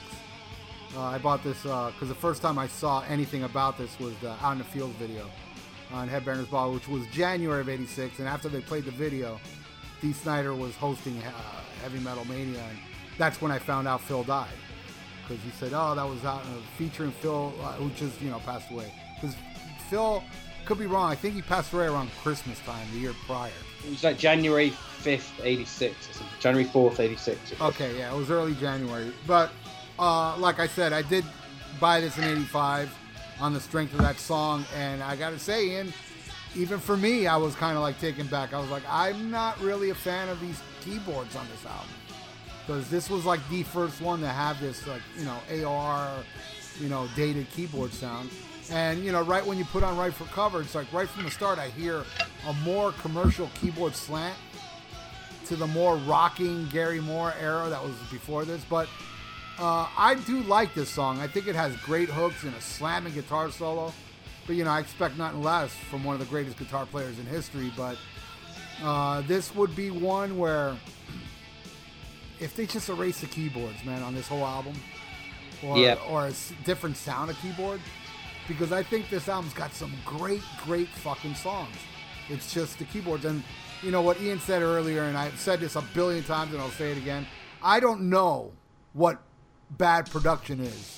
You know, like Ian was talking about the drums. Drums sound fine to me, but I don't really, I, it doesn't do none. But boy, these keyboards, it's like hard. I mean, that's where I can, you know, production or not, it's the sound of the keyboards that I'm like, oh man. And I think maybe it was probably pressure on Gary to add, you know, you, you need to be a little more commercial because the three albums before ain't doing it, you know? And this is a guy that's on a, what label is he on? I know Portrait was, uh, Uh, EMI. EMI was like, come on, dude, you're, you're ready to three albums for us and we're not seeing even a gold album. Do something. So I think that's why this album has that keyboard sound, which was very popular in 85, but I didn't like it. I didn't like it back then, and I don't like it today. But I'll take the next track, which is Reach for the Sky, which I think is a cool tune. It's a more mid tempo, bluesy tune. Uh, I'm Again, the keyboards to me ruin it, though. Uh, it sounds like gay raindrops. I think that's the only way I can fucking, you know. But again, it's my only complaint with the song. Take that out, and and this is a killer groove, you know, that that would shine without those keyboards. So that's what I think for Reach for the Sky. Steven? Um, I, I like it. I think it's a good song, but I think it's a bad placement. I don't think it should have been. And it's just me personally. I like to get a good couple of rock songs in at the beginning, and uh, to me, it, it can't really decide if it's is it a rocker, is it a mid tempo. I like the riff of it, you know, but again, it's just it, it should have been placed further on in the album. Uh, I think it, would have been better having a, a heavier song second in. It's a good song, but bad placement, really. Again, and as far as guitar solos and stuff, I mean, I'll be saying that for every song. That's what saves the weak songs. Yeah. Ian? Um, well, this shows you how my opinion could change on this because uh, the first time I heard it, I mean, first thing when the song starts, again, I'm like, holy 80s, shit drums. You know, of course, great vocals by the one and only Glenn Hughes, who I think is kind of a good fit with Gary Moore. And, you know, a lot of the sound of. Uh, you know, early uh, 80s Gary Moore, I can kind of see, like, you know, kind of reminds me of the great Hughes Thrall album. Now, I, I think, you know, to me, that's a that, that's a perfect record uh, that's in this kind of genre of like, it, it's kind of hard rocking, but it's AOR at the same time. Uh, so I, I think Glenn Hughes is, a good fit, you know, if that's the sound he's going for. But man, on, on the second uh, run through of this song, I decided it was my favorite, and I liked how there, you know there's a couple changes in the song uh, where you, oh okay I like I like where it goes right here you know and then it kind of changes again. Uh, you know yeah the, the keyboards and the drums I'm really not a fan of, but man it, it, it's hard for Glenn Hughes to really fuck up a song. It's not impossible, but uh, but y- you combine Glenn's vocals with fucking Gary's guitar solo and a couple interesting changes. Makes it my favorite song on the album. I dig it. Well, why don't you take the next one? All right, Military Man, featuring the one and only Phil Lynott. And, oh, I don't know. I'm sorry. Two run throughs on this, and this song was just a mess to me and went on way too long. Uh, I, I love Phil. Uh, I, I think he's a great songwriter, amazing singer. Um, but this this one just reminds me of a Lizzy song that just doesn't hit the mark. Uh, and I wanted to like it so bad, of course, you know, because it's Gary and Phil. But uh, you know, maybe my opinion will change. You know, I'll, I'll give the album a couple more plays. But uh, on the first first two, this song just sounded like a disjointed mess to me. But I'm sure Steven has a different opinion. What do you think? Yeah, oh man, that breaks my heart. Um, this is my favorite song on the album. Uh, I, I just think I knew it as a Grand Slam song, which was Phil's band after Lizzy. I have numerous live recordings of it, and I just thought it was a great song. It almost, I don't know, I wouldn't say an Emerald vibe, but it does remind me of Emerald. Um, which I know you don't like. I don't think, Ian. And um, Uh, I, I don't hate it, but I, I don't get the worship for it that most people do. I, I just think when Lynott, you know, when Lynott and uh, and Gary Moore get together, I just think it's magical. I really do, and I think this this is my favorite song on the album. Not because it's it's Phil, but I just think together they're amazing. The solos are great. I love the slow pieces in the middle. I love the the topic that they're singing about. I love Lynott's vocals. Um, you know, I just think it's amazing. I just think it's a fantastic song, and I think it, it would have been a fantastic Lizzy song. Um, best song on the album, as far as I'm concerned. Uh, Steve, let me ask you something real quick, because I know you know a lot of history. I, I mean, what was the reason that that Gary never really stayed in Lizzy? Because they did make such a great team together. They didn't Uh, along very well. They they, they were always. Oh, yeah. oh, that that's what it was. It was personality clashes. Okay. Yeah, absolutely, yeah. Because well, look, Gary Moore wants to be his own. You know, by you can tell by all his solo stuff, he wants Right. to be the guy, and Phil's very much it's my songs, my band kind of attitude. And uh, yeah, I mean, on all the books that I've read and stuff, it's they were friends and they loved each other, but they fought like hell. And so that's why he was in and out because he was in a very early incarnation of Lizzy. Right. Yeah, Yeah. yeah, he was in before Eric Bell, right? Yeah, yeah. So he um, and I know you know they didn't speak for a long time, and this is when they kind of got back together again, and they did Out in the Fields, and it was a hit. And then he started appearing as special, you know, coming on for encores, and they were doing TV shows together, and that's where they really kind of got back together again. But before that, they they they used to fight. They didn't slam each other in the press or anything, but they just did not get along. Creative differences, all that nonsense. I gotcha. Okay. Ralph, what do you think of Military Man? Oh, uh, I think Phil sounds amazing on this song. Especially, my favorite part of this song is the little mellow section, Yeah, and uh, I think it's a great song. I love this song, and um, I have this compilation CD of his too. I think it's called The Early Years. Uh, they they added this song to it, which is great. I, I, I think it's a great song and uh, one of my favorites on here. Actually, you know, the ones with Phil are like are like my favorites on here. Uh, I love Military Man. Why don't uh, Why don't you take uh, Empty Rooms there, Stephen? Uh, well, obviously, uh, this was on Victims of the Future. I'm not. I guess it was a commercial reason that they put it on this album uh, again. Um, I actually prefer this version than the uh, than the Victims uh, version. I don't really know why. I just I think it's a great song. Again, you have to remember. I know Ian's struggling with this album, but I mean, I've had this album for 30 years, so I, I mean, I know these songs inside out, even the ones I don't really like. Uh, I think it's a great version. I think it's a great song. I'm, I don't love slow stuff all the time, but this is a it's, it's a great song.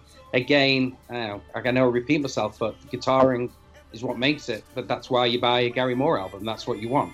So yeah, great song. I love it.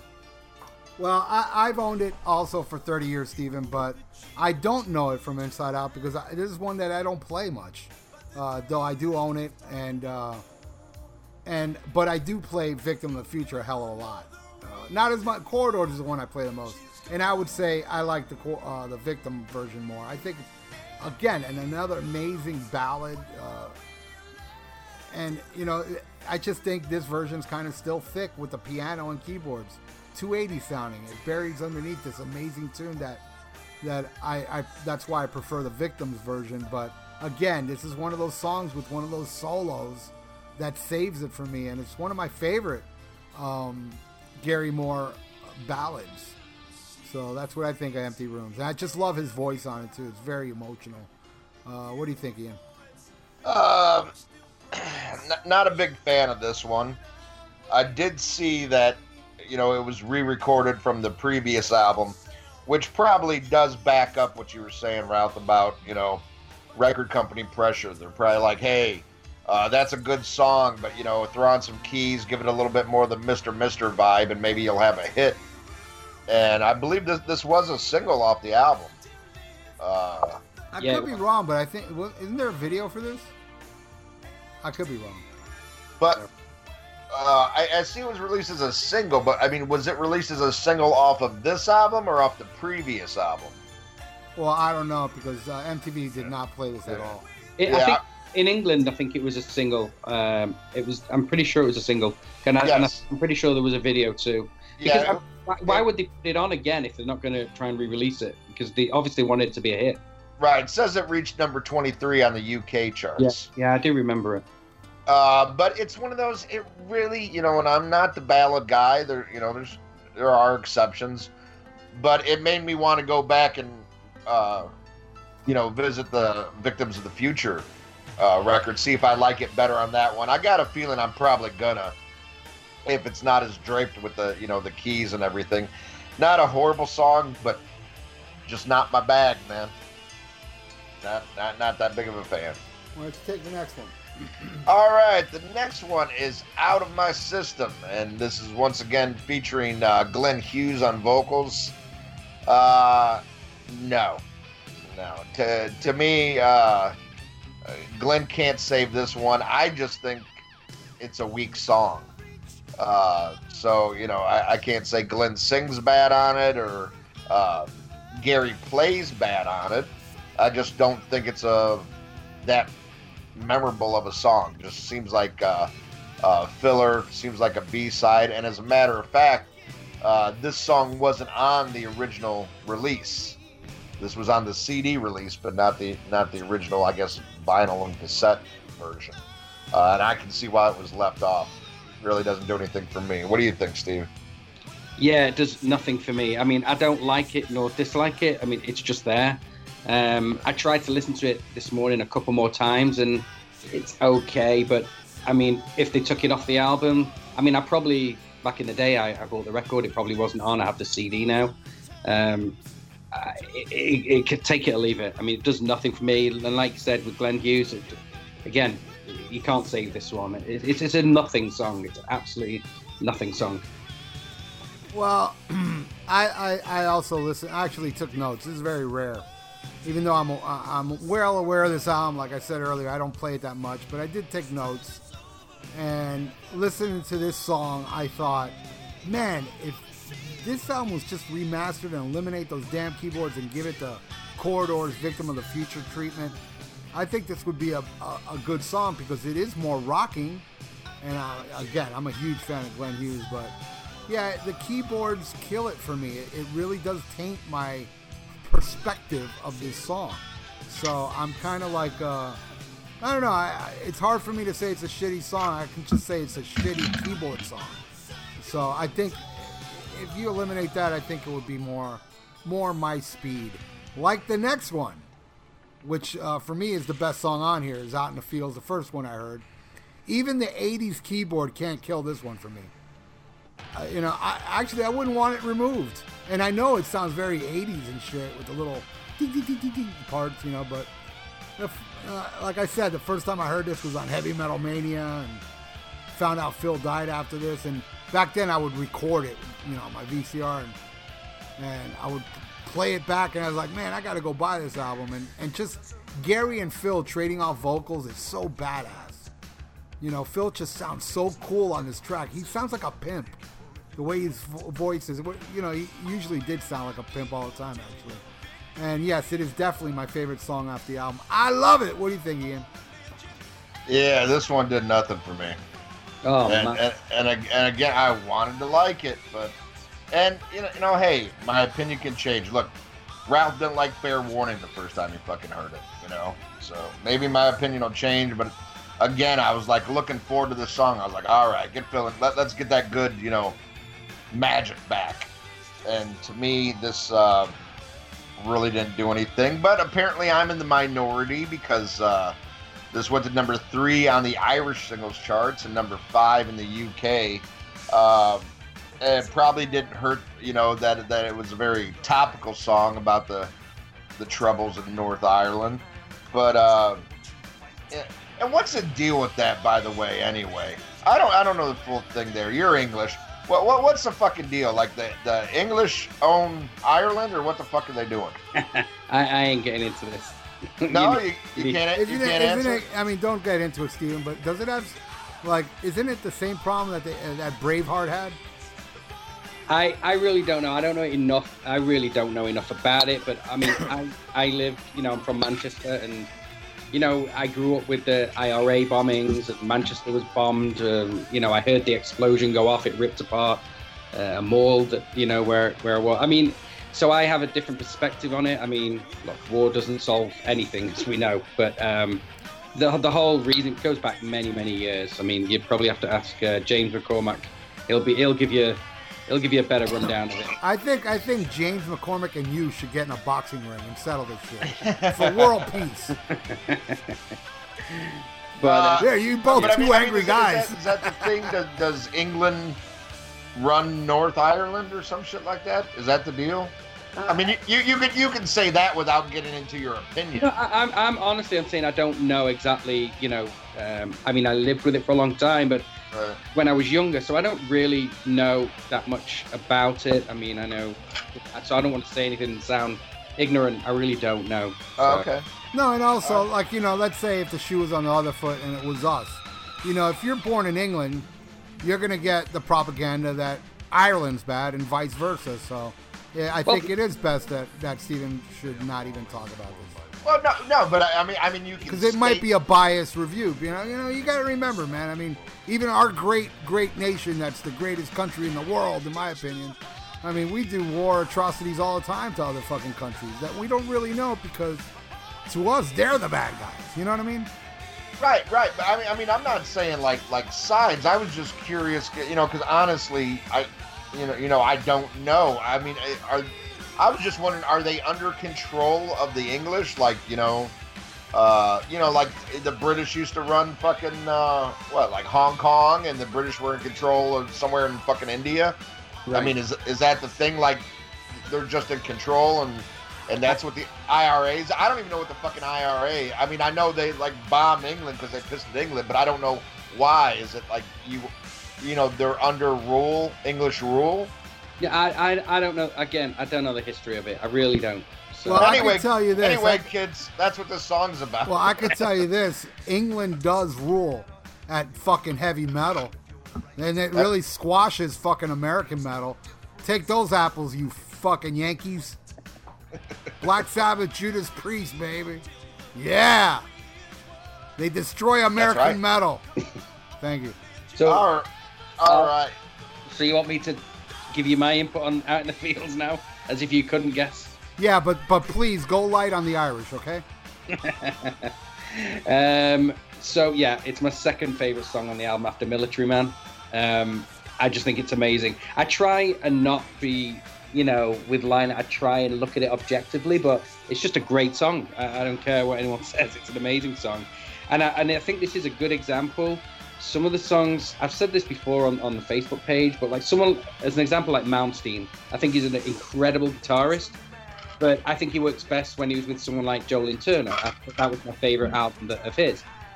I think they need guidance sometimes, and I think Lynott and, and, and Gary Moore together are just amazing. I mean, if they'd have done a solo album together, and it was all like the Fields, Military Man stuff, it would have been incredible.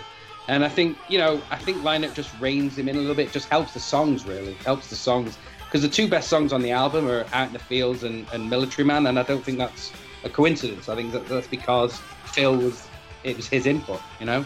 Where, when So- you saw when you saw this tour and they played out in the fields, did he play it with that guitar he has in the video? Because that's a weird guitar. He has this little thing on the body where it's I think what is that? Like is that a keyboard or strings or you know you, you saw the video right? Yeah, yeah. No, I think it's it's a string. It's just I know. I, Yeah, Yeah, he does this thing with his fingers like he plays it like a keyboard and it does this really cool sound.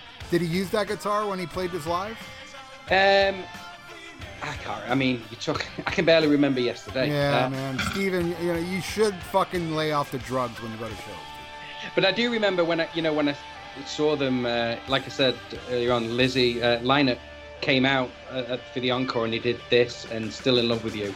Um, uh, uh, you know, it was at Manchester and, in, uh, and it was about a few months before he died.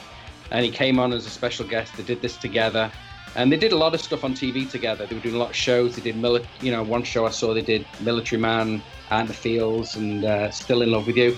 And I actually had a CD, uh, not a CD, a single, seven-inch single, double gatefold single, and uh, I think it was Out in the Field. I can't remember which album it was actually, uh, which song. And on the B side was uh, Out in the Fields and Military Man from from the show I was at, and I actually had it on uh, on record. But when I moved to the states 20 years ago, I actually sold about 2,000 vinyl to like a secondhand, you know, used store for like fifty bucks. The whole thing. Damn, you should have sold to this secondhand dude. Dude, I, I mean, if I'd have known now, you know, then what I know now about vinyl, I mean, I had so many stuff, signed stuff from all different bands, everything. Oh, And all my Lizzy stuff, I actually, I know Phil's mom, and I met up with her, and I actually gave all my Lizzy stuff. She has all my Lizzy stuff, I had rarities, everything. Um, I even had a, a, a biker jacket that I had custom made with Phil on the back and I Lizzy. lo- saw that. I saw that. yeah, Didn't you put some? I saw that somewhere online. You gave it, and she's like holding it, right? Yeah, she well, what she arranged to meet me one time, and it was the first time I met her. You know, back in the day, uh, you know, with with the fan clubs and stuff, I actually wrote her. A, they did um every year they do something called Vibe for Philo, and um, it's just all it's just a celebration of Phil's music. And the very first time they did it was in a, a town called Wolverhampton, which was about an hour and a half from me. And I went there, and it was all Lizzy fans, and it was all bands all day playing. And some, you know, Brian Robertson was there, Brian Downey, Eric Bell, and um, and his mom was there. She was like the guest of honor, and I never got to meet her. There were too many people around, so I sent a letter to the fan club to her, and I didn't tell anyone because I was I didn't want anyone, you know, giving me a hard time and taking making fun of me or whatever. So I just sent her this letter, told her what Phil's music did for me, and, and, and how I wanted to meet her, and I couldn't. And I sent her a photo of the album, uh, of the shirt, my jacket. I mean, and she actually one night I'm sitting in my room, and she calls me. I had a private phone line with my brother. We shared our own line, and she calls me out of the blue, and starts talking to me about the letter. And I knew it wasn't a joke because I hadn't told anybody. So she said she was coming to Manchester and would I like to meet her. So she was going to see Phantom of the Opera in a matinee performance. So I, was waiting outside to meet her, and I had my long hair and my bike. And she said, "Wear the jacket." And uh, when she met me, there was a guy there from the local TV, uh, sorry, the local newspaper, and he was interviewing her because she just brought out the My Boy book. It was a, a book about him, about Phil, her version, and um, he he wrote an article about me, and I think that's probably what I posted. I probably posted that article.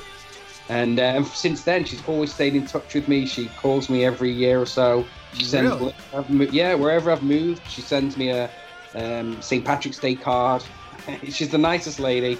She's invited me many times over to her house in Dublin to go and uh, see all all the stuff. I've just never had, been able to get there, and uh, it's a shame. But yeah, that's um, so yeah, that that's the story of, of her and, and, and my jacket and the vinyl and yeah. So I gave all my Lizzy vinyl to her, and my jacket is actually in um in a museum in Ireland now, in, in Dublin. That is awesome, dude. And I don't know uh, that picture I saw of her with the jacket. I don't know if I knew you then. Maybe I did. I don't know. I Yeah. just remember seeing that. Yeah, I'm sure I posted it I, uh, on on you know on the combat page, you know, rock and metal page. Uh, I, you know, it's, it's on my phone, so every now and again, if someone if it comes up, then I'll, I'll, I'll post it. But yeah, it was it was an amazing day. I mean, she actually met me, and then she took me. We went. Uh, she said, "Do you have some time?" So I said, "Yeah." So we went to a bar, which was uh, her friend owned, and it was this was during the day, and it wasn't open. So we went to the bar, and she said, "Can you give me a ride there, and we'll meet some friends?" So I said, "Okay." And at the time, I was about, I guess, maybe 21, 22, 23, something like that. And I actually had a Lotus, uh, you know, a Lotus Esprit. So she gets in my tiny sports car.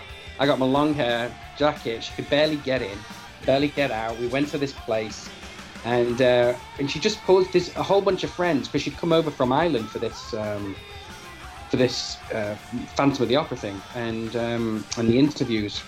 So we were just chatting to her. Uh, I was just chatting to her, and she had a whole bunch of friends wanting to talk to her, and she she spent about an, hour, an hour and a half, just talking to me about Phil, telling me uh, stories about him, um, you know, and, and asking me about my, my, you know, what was going on in my life and all this kind of stuff.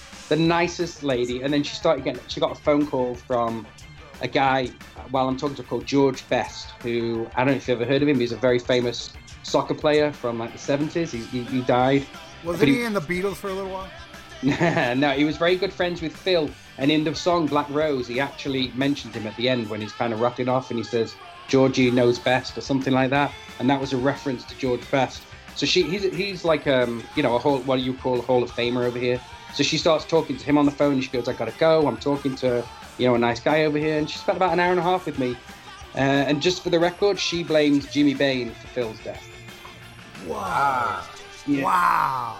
She said that he he uh, Phil had listen. I'm sure there was more to it than that, and, and Phil knew what he was doing. But she said he was trying to get off it, and uh, she said that Jimmy Bain kept coming around and giving him stuff, and and um, you know, and when he didn't really want it, he was trying to get clean.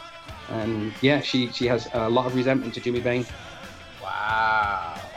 What was the connection now with Jimmy Bain and Lynott? What did they play together? Uh, Skid Row. It was on solo in Soho. He helped him on that, but he was also Right. Wild Horses with Brian Robertson. Uh, Wild Horses, that's it. Wild that's right. That's right. Yeah. Oh wow. but I think that's just that's they were good. But they were good buddies anyway. I mean, uh, you know, I guess they all knew each other on the circuit. But yeah, she. Oh my God, she hated him. I mean, to hear a little old Irish woman curse about Jimmy Bain was something else. That's wild. You know, I saw his very last show in Miami. Yeah, yeah, I know. Yeah, that's cool. Wow, that Cool. that that I didn't know. I mean, I knew they they were friends, but but then you know, I mean, again, this is the mother talking, so of course Exactly. it's I'm- hard for her to put the blame on Phil, but she does do have a point to an extent. It's like, dude, you're a bad influence. He's trying to knock it, or who knows? Maybe Jimmy Bain didn't know that he wanted to stop doing it. You know, who Uh, all, knows? all I can say is that that's what she told me. She hates it with a passion. Wow. Wow. And and I I mean, what an amazing story, though. You get you know you get to hang out with you know your idol's mother. I think that's pretty neat. You know. She's very, very approaching. If you were in Ireland and you went in Dublin and you saw went to a house, Right. no, he lives in the house that Phil used to live in. He gave it to her, and um, she she would take you to his grave. She would take you into the house. She would make you a cup of tea. You know, show you his room where she's got the big Lizzy logo. Uh, all his, you know Nice. stuff. She's she's very, very loves talking to to his fans. So Now I, I know you, you recently moved from from Florida. You're in New Jersey now. yeah, and and uh, you know you say you're getting ready to close on your house next week, and you're at a friend's house right now. yeah. Is it true that you're at John Bon Jovi's mother's house? Yes, yes, she's very nice. She's uh, we're, we're, I'm staying in Sayreville, and, and uh, Does she have all your old John Bon Jovi vinyl? yeah, I, she she showed me his um, you know, his leather jacket with all the tassels and buckles on it. you Um, had that same jacket. I saw pictures. yeah, oh God. I, I did. Oh, you, you, you've never seen that picture, Ralph? Uh, Oh, no, oh, no, but I'm, oh, I'm- God. I'm down Steve- for a laugh. Steven with his glorious hair, and the, he had quite a mane back in the day. I did. Yeah, I did. I, I would have it again now if I could, but mm, nature is telling me otherwise. So But no, that, that's that's an awesome story. Should wear a wig only- like me, bro. yeah. at Joe Lynn Turner's Wig Emporium. All right. As for the Don Dawkins special, Did you know J- Joe Lynn Turner was was completely bald even before he joined Rainbow? I did That- not. Know, that's That- true. That's what I heard. But I mean, if you look at those early Rainbow videos of Joe Lynn Turner, that's a wig. It kind it kind of obvious even back then. Anyway, well that's right. that's uh, and, and you know the Bon Jovi connection. I banged uh, Tico Torres' mom. Well, I banged Ian's mom, but well, you know. oh, Oh, who hasn't? Oh, oh, my mom's in love with Steven. Yeah, yeah. We, we, we forgot to mention that. yeah, that's because he stuck around. That's why she don't like me. I'll be back. I just gotta get a pack of smokes. she's just making she's making me breakfast right now. Oh, oh, you're killing me. Killing. Hi, ma. I love you. All right, the next one is Nothing to Lose. Now, here's a song that fucking rocks. Why? No fucking keyboards. I would say all these songs would sound great if they didn't have, uh, if they did what they did here. You know, keep on rocking and rolling and keep off the keyboards. I like Nothing to Lose. I think it's a good rocker. It's uh, I, I dig it. What do you think, Ian? Uh, it's, it's it's funny. I kind of wrote that. I was like, yes, get rid of the bullshit. Uh, the great Glenn Hughes is back on vocals. Uh, the song itself sounds like it took about five minutes to write. Uh, I mean, nothing like really memorable, but I think in, in this, you know, part of the album, you know, I hear all the other bullshit with the bells and whistles to hear a song that is just stripped down and rocking like this, even if it's not maybe the best song, it just I think it sounds that much better just because it's what you want to hear. It's a rocking, rockin' fucking track. I don't think it's great, but it's definitely like more of what I wanted to hear out of this record. And not not a bad song. I dig it. What do you think, Steve? Yeah, it's a, it's a good song. I love the opening riff. I think it's a great riff. Um, it's yeah, the chorus I feel is a bit cliched, but other than that, I mean, definitely a great song. Look, overall, this is not a great album, but it's got some great tracks on it, and the keyboards definitely kill it. There's no doubt about it. But yeah, this, to have no keyboards on this song, definitely.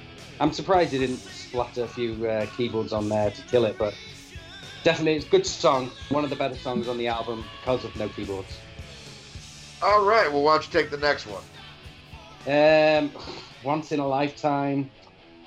Yeah, I mean, keyboards are overkill on this for me. I just I don't really care for this song. Uh, core average chorus. Uh, I, I don't like the slow break in the middle.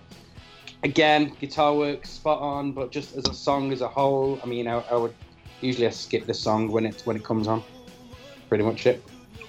Ralph?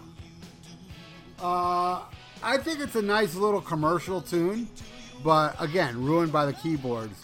And the keyboards kind of sounds like it was lifted by from Surrender, from Cheap Trick. It has that same type sound to it. And uh, again, I, I don't think it's a bad song. It's just buried with shitty keyboards. Yeah, I think it's a nice little melodic commercial tune, which I like stuff like that too. But uh, without the bells and whistles. So that's what I think of Once in a Lifetime. You, Ian? Yeah, I mean, I you know, it, it's a pass for me, but it's not. It's just not that it's horrible. I just think it's undercooked, you know. And then and then you add the keyboards on top of it. It just sounds like a like, like a filler track. But I do like uh, Gary Moore's voice on it. Again, I think he's got a really good voice. Uh, but and I just it's not that strong of a song. And then you throw all the other shit on top and it's a big fucking pass for me. Then we go on to the next one, which is all messed up, and once again, Glenn Hughes comes back. And uh, this is one, again, I don't think that's strong of a song, but it's saved by Glenn Hughes. Uh, I, I, think if if, uh, if, Gary Moore did this, as much as I like his vocals, I, I don't think it, it would have done much, but uh, uh, Glenn gives it that little like kick in the ass to make it more of a passable song, but I still find it kind of fillerish. But at least it's it's a rocking song, and I, I, I dig that about it. What do you think, Ralph? Second favorite track on the album. I think it's fucking rocking. The keyboards are buried in the mix as it should be, and it's classic Gary Moore right here. I think it's a great fucking song. I love All Messed Up. It's uh one definitely a standout for me, man. What do you think, Steven? Yeah, great song. Uh, I love the riffs on it. Uh, you know, I'm, i love riffs. That's one thing. I, and this has just got. He's done some great ones on here. Great song. Uh, not a great song. It's just great riffs. It's not the best song. I think if if if Phil Lynott had something to do with it and got his fingers in on it, I think it would have been better. Um, but yeah, it's it's it's a good. It's one of the better songs on on the album. Lyrics again, I don't know, just a little bit cliched for me. That's all. Sometimes it's just too cliched. It's just you feel like you've heard it before, but overall, definitely a, a better one of the better songs on the album. Kind of like you give love a bad name, right, Steve? I was just gonna say that. I'm like, it's no shot through the heart. Those songs. Oh, dude, don't tell me you've not been to a bar mitzvah and you've not sung those songs. I haven't been to a bar mitzvah, unfortunately. I wish I was a Jew. or a wedding. You're not. You're not gone to a wedding and done. Don't stop believing and living on a prayer. Come no, on. they don't invite me to weddings. They know I'm against it. Oh my God! There was an '80s band last night that opened up for uh, '80s cover band that opened up for uh, Corey Feldman, and they played both "Don't Stop Believing" and "Living on a Prayer." And uh, they do wow. it every time. Everyone good, does. Good thing there was a bar there. oh Lord. All right. Uh, well, let's go into the last one. Why don't you take it, Stephen? Listen to your heartbeat. This is the worst song on the album, without doubt. It is awful. Uh, I, I, I, don't. I, I actually had to force myself to listen to this a couple of times just to kind of review it again for this podcast. But oh my god, it's terrible. I, I, don't even know. I don't even think his guitaring saves it on this. I mean, obviously his playing is great, but the song is so bad that you know, I, I couldn't even really remember it. I had to listen to it a few times, and, and I remembered why I couldn't remember it. It's it's awful. Worst song by far. Minus ten for it. Ooh. No no chopsticks for that one. what do you think, Well, no, no dreidels. Uh, yes, I have to agree. Here we go again. The '80s keyboard army is back, and to make it worse, this song uh, would suck even with without the keyboards. It's definitely the worst song on here. I really, really dislike this song. Uh, it's terrible. Uh, this made me throw up in my yarmulke. Oh my god. Uh, yeah, this, this, this is really bad, and, and uh, you know, it's it's like, I, man, I, I wish it was a different placement though, because it makes already an album I'm not that fond of even worse. Like like what a bad way to end this. I I wish it would have went out with all messed up, you know, because then when it was done, it would have, you know, I've been like, ah, well, it wasn't that bad, but you know, ending with this, like, oh god, it was bad. What a bad album. but I mean, there, there are a few songs um, that that I like on this, but uh, definitely, you know, I'm more of a Corridor Powers guy. I need to check out. I need to check out more Gary Moore in general, but uh, you know, I definitely need to check out that uh, Victims of the Future. That's the best one. That's awesome. Um, you know, if it's like Corridors of Power, man, uh, I'll dig it. And you guys say it's even heavier. It's heavier, though. I, I I'm more partial to Corridors, but it is a much heavier album than Corridors. Yes. I, I, I love Wild Frontier as well. I think Wild Frontier is great. Well, I love that album. I love that album. I love the Celtic shit. I love it. Yeah, I'm a big fan of uh, Black Rose, the song. It's like one of my favorite Lizzy songs. yeah.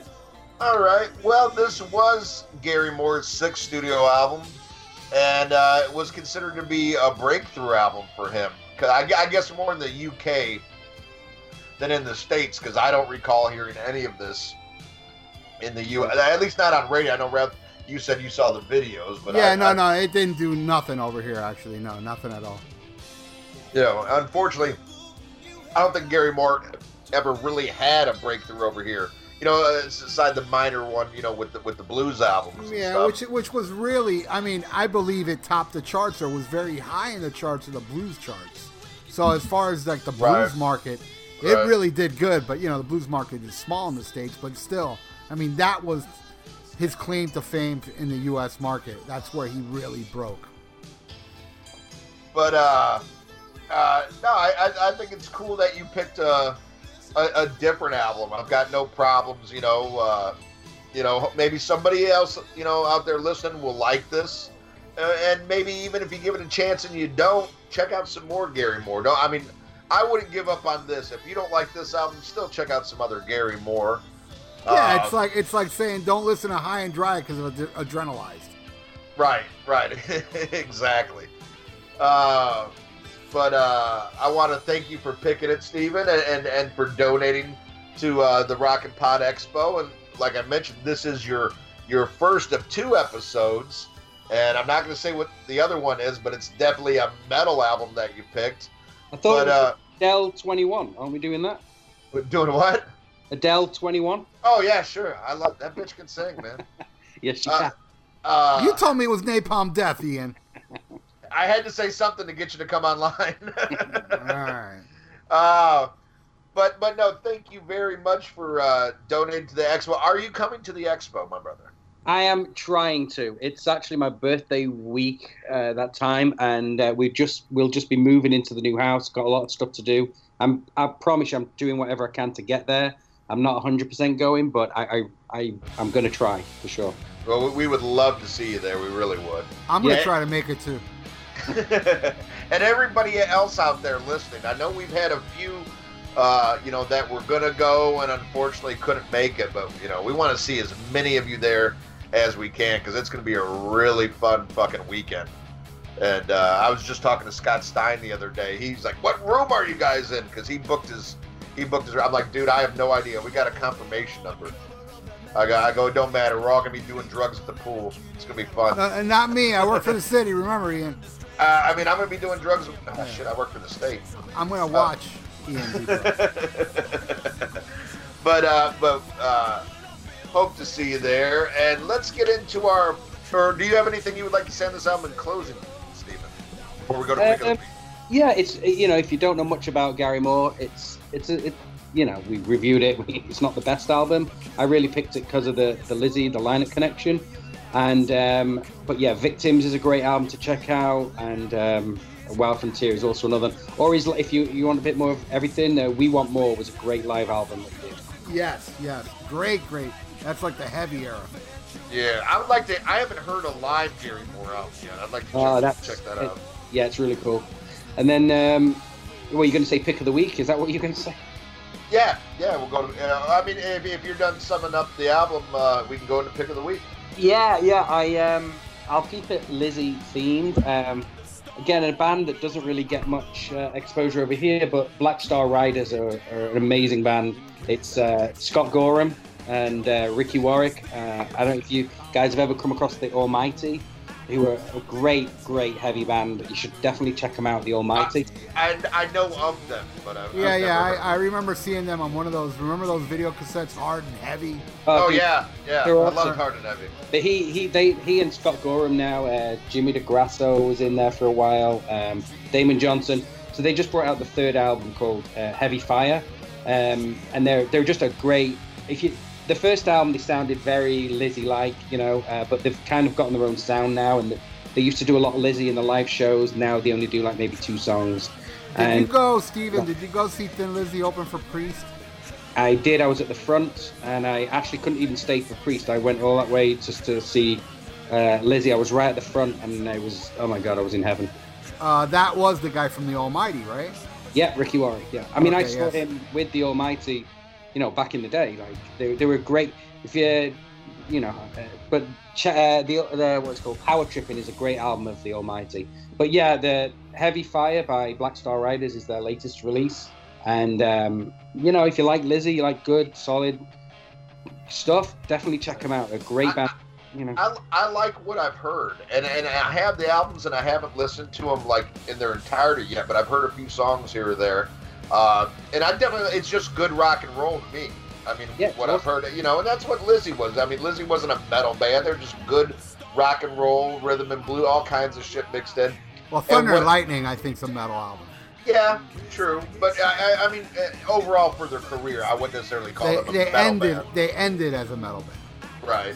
well, Uh, the reason the reason I love Lizzy so much is because eh, you put any out any they had so many different styles. That's what I love about them. It wasn't just right. you know, rock. When it was a bit every. I mean, I've said this many times. Renegade. How can how many bands can have Angel of Death on an album with Fats and Oh, and I love Fats. That's you know yeah. favorites. And that's really what I loved about them is just the, the, this every they just did everything. There was no limits. Right. But No, I, they were they were unbelievable. I remember uh, when I bought Black Rose, like m probably my favorite of all the Lizzy albums, and uh, used to hate that song Sarah. I mean, I despise oh, that I song. love that. song. now, I fucking love that song because of the vocal melodies and the way Phil Phil sings it. But you know, it was like initially it was the sound of the song. It was like, oh my god, it's like Air Supply, you know. But then like as when I when it finally like buried in, you know, because I have the vinyl, and you know I was too lazy to flip it over to gotta give it up. That um, I would hear that song and I would be like, God, this is actually a really great melodic tune. So yeah, Wow. even even when they did shit I didn't like, I ended up liking. I wanted to call my daughter Sarah because of that song, but you know my wife wouldn't let me, so that was the end of that. Yeah, your wife your wife was scared you'd hook up with Jimmy Bain. Or John Bon Oh. Jovi, I don't know. Yeah, that's even Well, worse. uh, one thing I will say before we go on about the Black Star Riders is uh, I have immense respect that they, you know, they no longer went by Thin Lizzy. I think they kind of, you know, they did their tribute. It, it was what it was, and when they started recording new music, uh, they believed in it enough to say, "Hey, th- th- this isn't Thin Lizzy. We're going to change the name." I mean, you see so many old bands hang on to a name strictly for you know monetary value. I mean, like you know, horrible one is Quiet Riot. I mean, whatever the fuck is out there this week is not fucking Quiet Riot. You know, but they're gonna make a few more bucks, and, and I respect that. You know, Scott Gorham and the guys just had the, the, the belief and the integrity to stop calling it Thin Lizzy, create something new, and stand by it. and uh, I respect that immensely. They're a great band. All three albums are fantastic. Right on. Ralph, you got a pick of the week? I sure don't. I'm looking through my iTunes. okay, uh, well, I'll pick mine then. Uh, shit. All right. Um, mine is a Gary Moore album, but it's uh, it's it's uh, it's one of the blues era albums, but it's called Blues for Greenie, and what this is is uh, him doing an album of Peter Green tunes. Uh, for those of you who don't know, Peter Green was the guy who started Fleetwood Mac, and Fleetwood Mac originally was you know much different than you know the Lindsey Buckingham, Stevie Nicks era. They were an English blues band. Uh, Peter Green played with John Mayall. Just an amazing, incredible guitar player that kind of lost his mind like a Syd Barrett almost. You know, too much acid, just kind of lost his faculties. But in the beginning, uh, Fleetwood Mac was really Peter Green, but he was so like he didn't want the credit, so he named the band after his rhythm section, uh, uh, Mick Fleetwood and John McVie. Um, but this is uh, Gary Moore pay, play, paying tribute to him, and I think this is appealing to fans of Gary Moore and Peter Green. Uh, just absolutely amazing. I implore everybody, I beg you, when this episode is over, look up Gary Moore doing "I Loved Another Woman." Is Uh, is Oh Well on there? Uh, no, he doesn't do it well. Okay. He doesn't. He doesn't do it well. He does more. Uh, they're more. I, I, I like the way he did it. You know, he didn't do like the, uh, the the hits. You know, like you know the Rattlesnake Shake and Oh Well. Uh, he picked like the ones like hardcore fans of Peter Green. I mean, and not all of it's Fleetwood Mac songs. Yeah, you know, it's it's stuff Peter Green did with like John Mayall, and it's just absolutely amazing. And BB King, uh, as a matter of fact, said Peter Green was one of the finest guitar players he's ever heard in his life.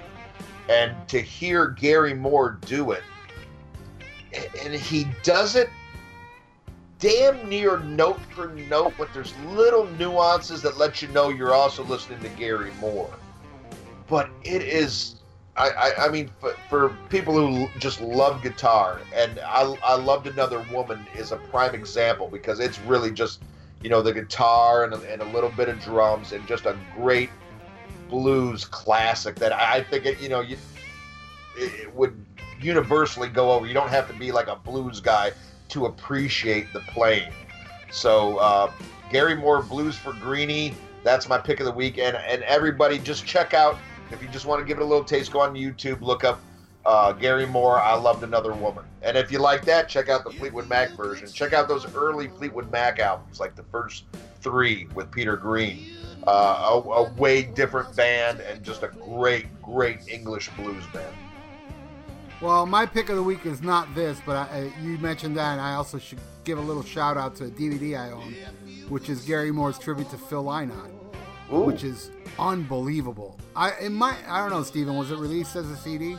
I'm not sure. I don't think it was. Re- I have the DVD. I don't think it was released. As, I mean, I would have it if it was a CD. Yeah, it's so good, dude. He does all the Lizzy songs, and um, the bonus footage is cool too. I believe I don't know. It's been a while since I. I think Gary Moore visits uh, Lyn- Lynott statue. I could be wrong, but uh, I know he goes to in the extras. He goes to Ireland. But uh, my pick of the week, and I think it would be appropriate to pick this because uh, it is in the vein of Gary Moore, is Frank Marino, and it's not Oh, nice. mahogany. It's not Mahogany Rush.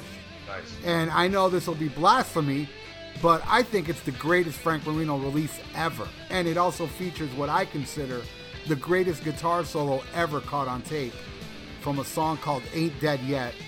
And the album is called The Power of Rock and Roll. And this album is like so fucking underground. It's not even funny because I remember when it came out, my friend had it and he had a promo copy of it, and I never saw it in a store. I did end up finding it years and years later in a in a, a used record store. But this album is so fucking guitar oriented, hard rock, heavy, in the vein of Corridors of Power and Victim of the Future.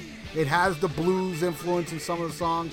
There's a song on there called Crazy Miss Daisy, which is like a heavy metal Jimi Hendrix tune. There's another song called Play My Music, the Power of Rock and Roll title track. And of course, the song I just mentioned, Ain't Dead Yet, is what ends it. It's like an eight minute song. where it's just the lyrics are about they're calling, they're saying that rock is dead. Well, we ain't dead yet, and he goes shredding, shredding, shredding. But he does it in a way where it's not like an Yngwie Malmsteen. You're bored. He fucking rips, and every fucking note is like Gary Moore. You can feel it. And you want to talk about an underrated guitar player.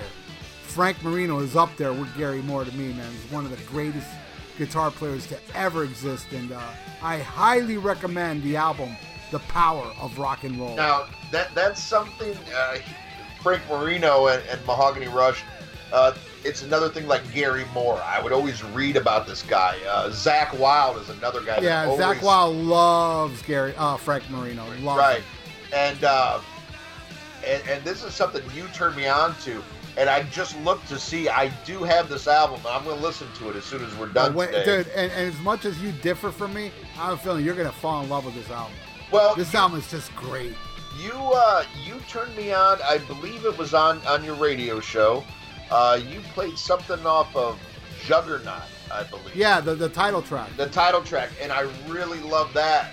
Uh, and I listened. to Yeah, that, yeah. If you love that, then you're gonna love this album. This album's even better than that. And I, I went back and uh, uh, Mr. X hooked me up with uh, with the Frank Marino catalog and the Mahogany Rush catalog, and uh, I'm definitely gonna gonna spin that one as soon as uh, we get done today. Yeah, an honorable mention is one of my favorite live albums, Mahogany Rush Live. yes, That's I another have, one. I have that as well. I'll check it out. Fucking um, his cr- cover of uh, Johnny B. Goode is just mind blowing. But uh, yeah, Frank Marino, the power of rock and roll. Good luck finding that shit. I Nice. remember they did release it on import CD for like a hundred bucks back in the '90s when I used to get those little uh, pamphlets of you know import CDs to buy, and I was like, oh man, I think it was like 80 bucks or something. I was like, fuck, man, I would love to have this on CD, but I have it on vinyl, and, And, and and I'm, I'm very happy with it. it, it might be something the listeners. It, I I don't know if it's on YouTube or not. Might be able to check it out. Well, I'll tell you this: I made a video for the song "Ain't Dead Yet," so look for that. Uh, Phase Linear, "Ain't Dead Yet." You will be if you're a guitar player and you're a, a fan of Gary Moore's guitar playing, and you haven't heard "Ain't Dead Yet," you, listen to it.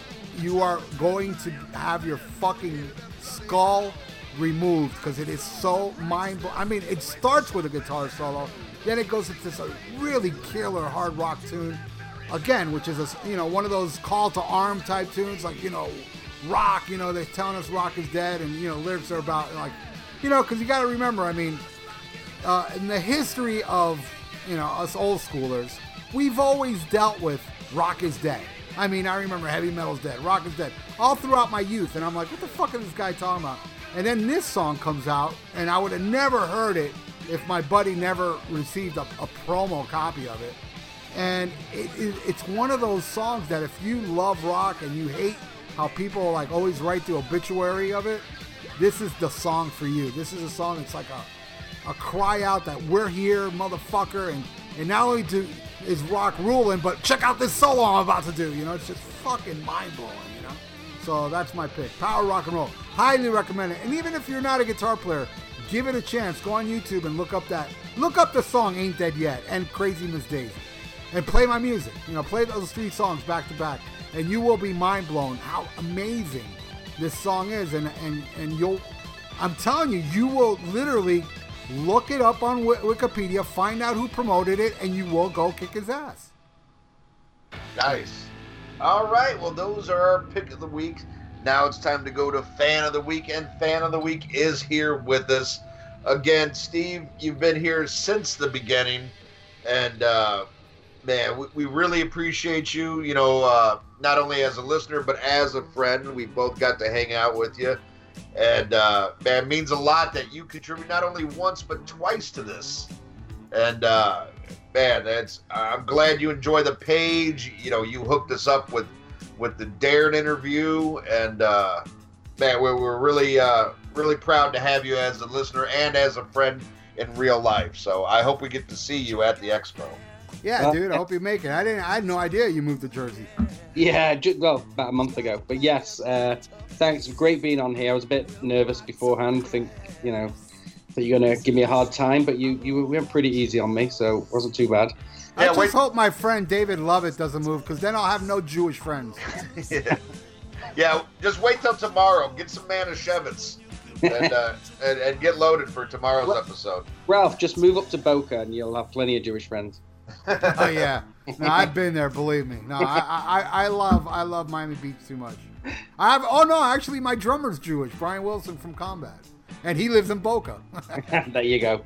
But no, thank you guys. It's great being on here, and I had a great time. And uh, great show. I love it. You know I do, and I love being on the on the Facebook page and getting involved. And I recommend you guys to everybody. I always pass out, you know, information and uh, send, I always send out links to the podcast of, you know, if I have a buddy who's into a certain band and you've done a review, I'll I'll send them the link, even if they're not into podcasts, and they always. Oh yeah. Oh no, you you did amazing. I remember the first uh, Lizzy episode we did. You know, it did kind of so-so, and the second one we did, you sent out, you tagged it to everything, and that episode blew up. And then in return, our other Thin Lizzy episode started blowing up. So you've done a lot to help, you know, promote the show, and uh, and, and we, of course, you're coming back. We're going to record tomorrow for your, for your other show. But when all this, you know, the the expo shit's said and done, I definitely want to have you on again in the future for a full blown uh, Lizzy episode because I'm sure our listeners would love to yeah, hear you yeah, yeah. We definitely, masturbate yeah, yeah. live on I live have- on the air. I have a lot of Lizzy stories. I mean, obviously, I've been into them forever. So, uh, yeah, I, I mean, yeah, I got some good stories for Lizzy. You know. Oh yeah, so so when, when all this is said and done, we will definitely have you back on, you know, and let you let you pick a, a Lizzy album you'd love to talk about. So, Awesome. Thanks, guys. Appreciate it. no problem. All right, let's get to the plugs. Earpillar, the podcasting and interview news site. To keep up with your favorite bands or artists and the podcasts or interviews where they appear, go to earpillar.com to find out what we're all about. You haven't listened to Mars Attacks podcast? What are you waiting for, man? Host Victor Emrois brings you all types of hard rock and metal based podcasts. You'll find everything from music based episodes, interviews, to series such as Ultra Sexy Classic Album Series, where some of your favorite musicians, producers, journalists, and show hosts comments on the albums that push the evolutionary chains of hard rock and metal. Get with it and go to MarsAttacksRadio.com to find out more. Listen to The Rock Show with Gully and Joe. Go to all the W's, Gully, G U L L Y A N D J O A dot UK, 8 p.m. UK time, 3 p.m. Eastern. The Rock Show with Gully and Joe. Listen to it, don't be a cunt. All right, Kiss Army. Since 2007, you've been getting Podkissed, the Kiss audio fanzine for your ears. That's right, it's your podcast. Every month, the Podkiss crew, along with the Kiss Room, brings you Kiss Talk like no one else, whether it be roundtables, interviews with the band past and present, analysis, and great Kiss fun. Hi, this is Ace Frehley, and you're listening to Podkiss. Hi, this is Bruce Kulick, and you're listening to Podkiss. The Podkissed, the Kiss audio fanzine for your ears.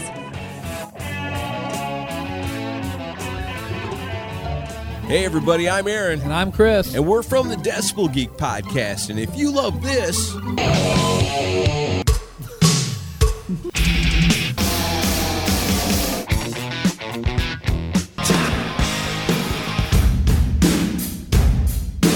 Then you'll love us. that's right. Brand new episode every single Monday. You can find us on iTunes and at decibelgeek.com. And the best thing is, it's rock and roll and it's always free.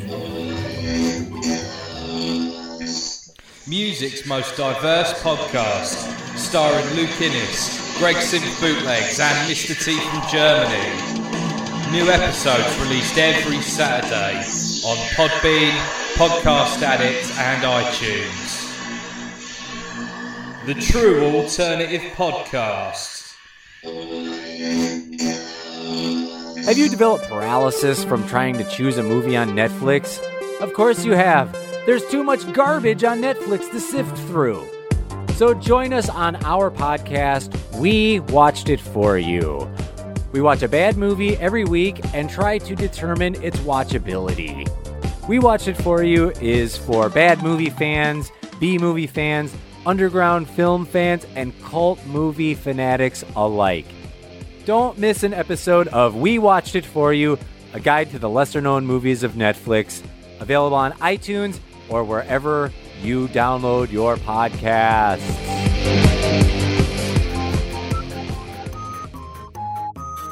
Hello, my name is Lee Gerstmann, and I have a podcast which is improvisational in time.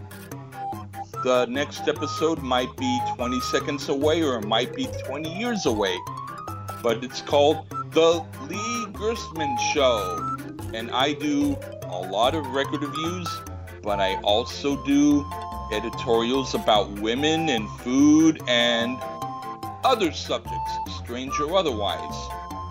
Feel free to take a listen to the Lee Gerstmann Show on Spreaker. Thank ya. Hey, headbangers, you want your own radio show? Well, you got it. On Thursday nights here on that metal station, join me on the Dr. Fuck Show. Go in the chat room and I will make you my co host. That's right. Everybody that joins me in the chat room, I discuss whatever you guys want to talk about. I'll mention your name, I'll say what you say, and we're going to go back and forth. And I'll even fucking play whatever request you want. Unless it sucks, then I ain't playing it because my show rules and only songs that rule is allowed right here on that metal station. The Dr. Fuck Show airs live Thursday nights at 8 p.m. Eastern. Hope to see you there. Well, no, no, fuck that hope. I better see you there, motherfucker. All right. Well, if you enjoyed this uh, album uh, and episode, it means you like keyboards or Jew jokes. Either way, come back next week when we fucking tease this guy again, but this time talking about a metal album. What's it going to be? Well, you know how it is. You got to wait till Wednesday to find that shit out. But next week, Stephen Kirsch returns and we get metal on the Rock and Metal Combat Podcast.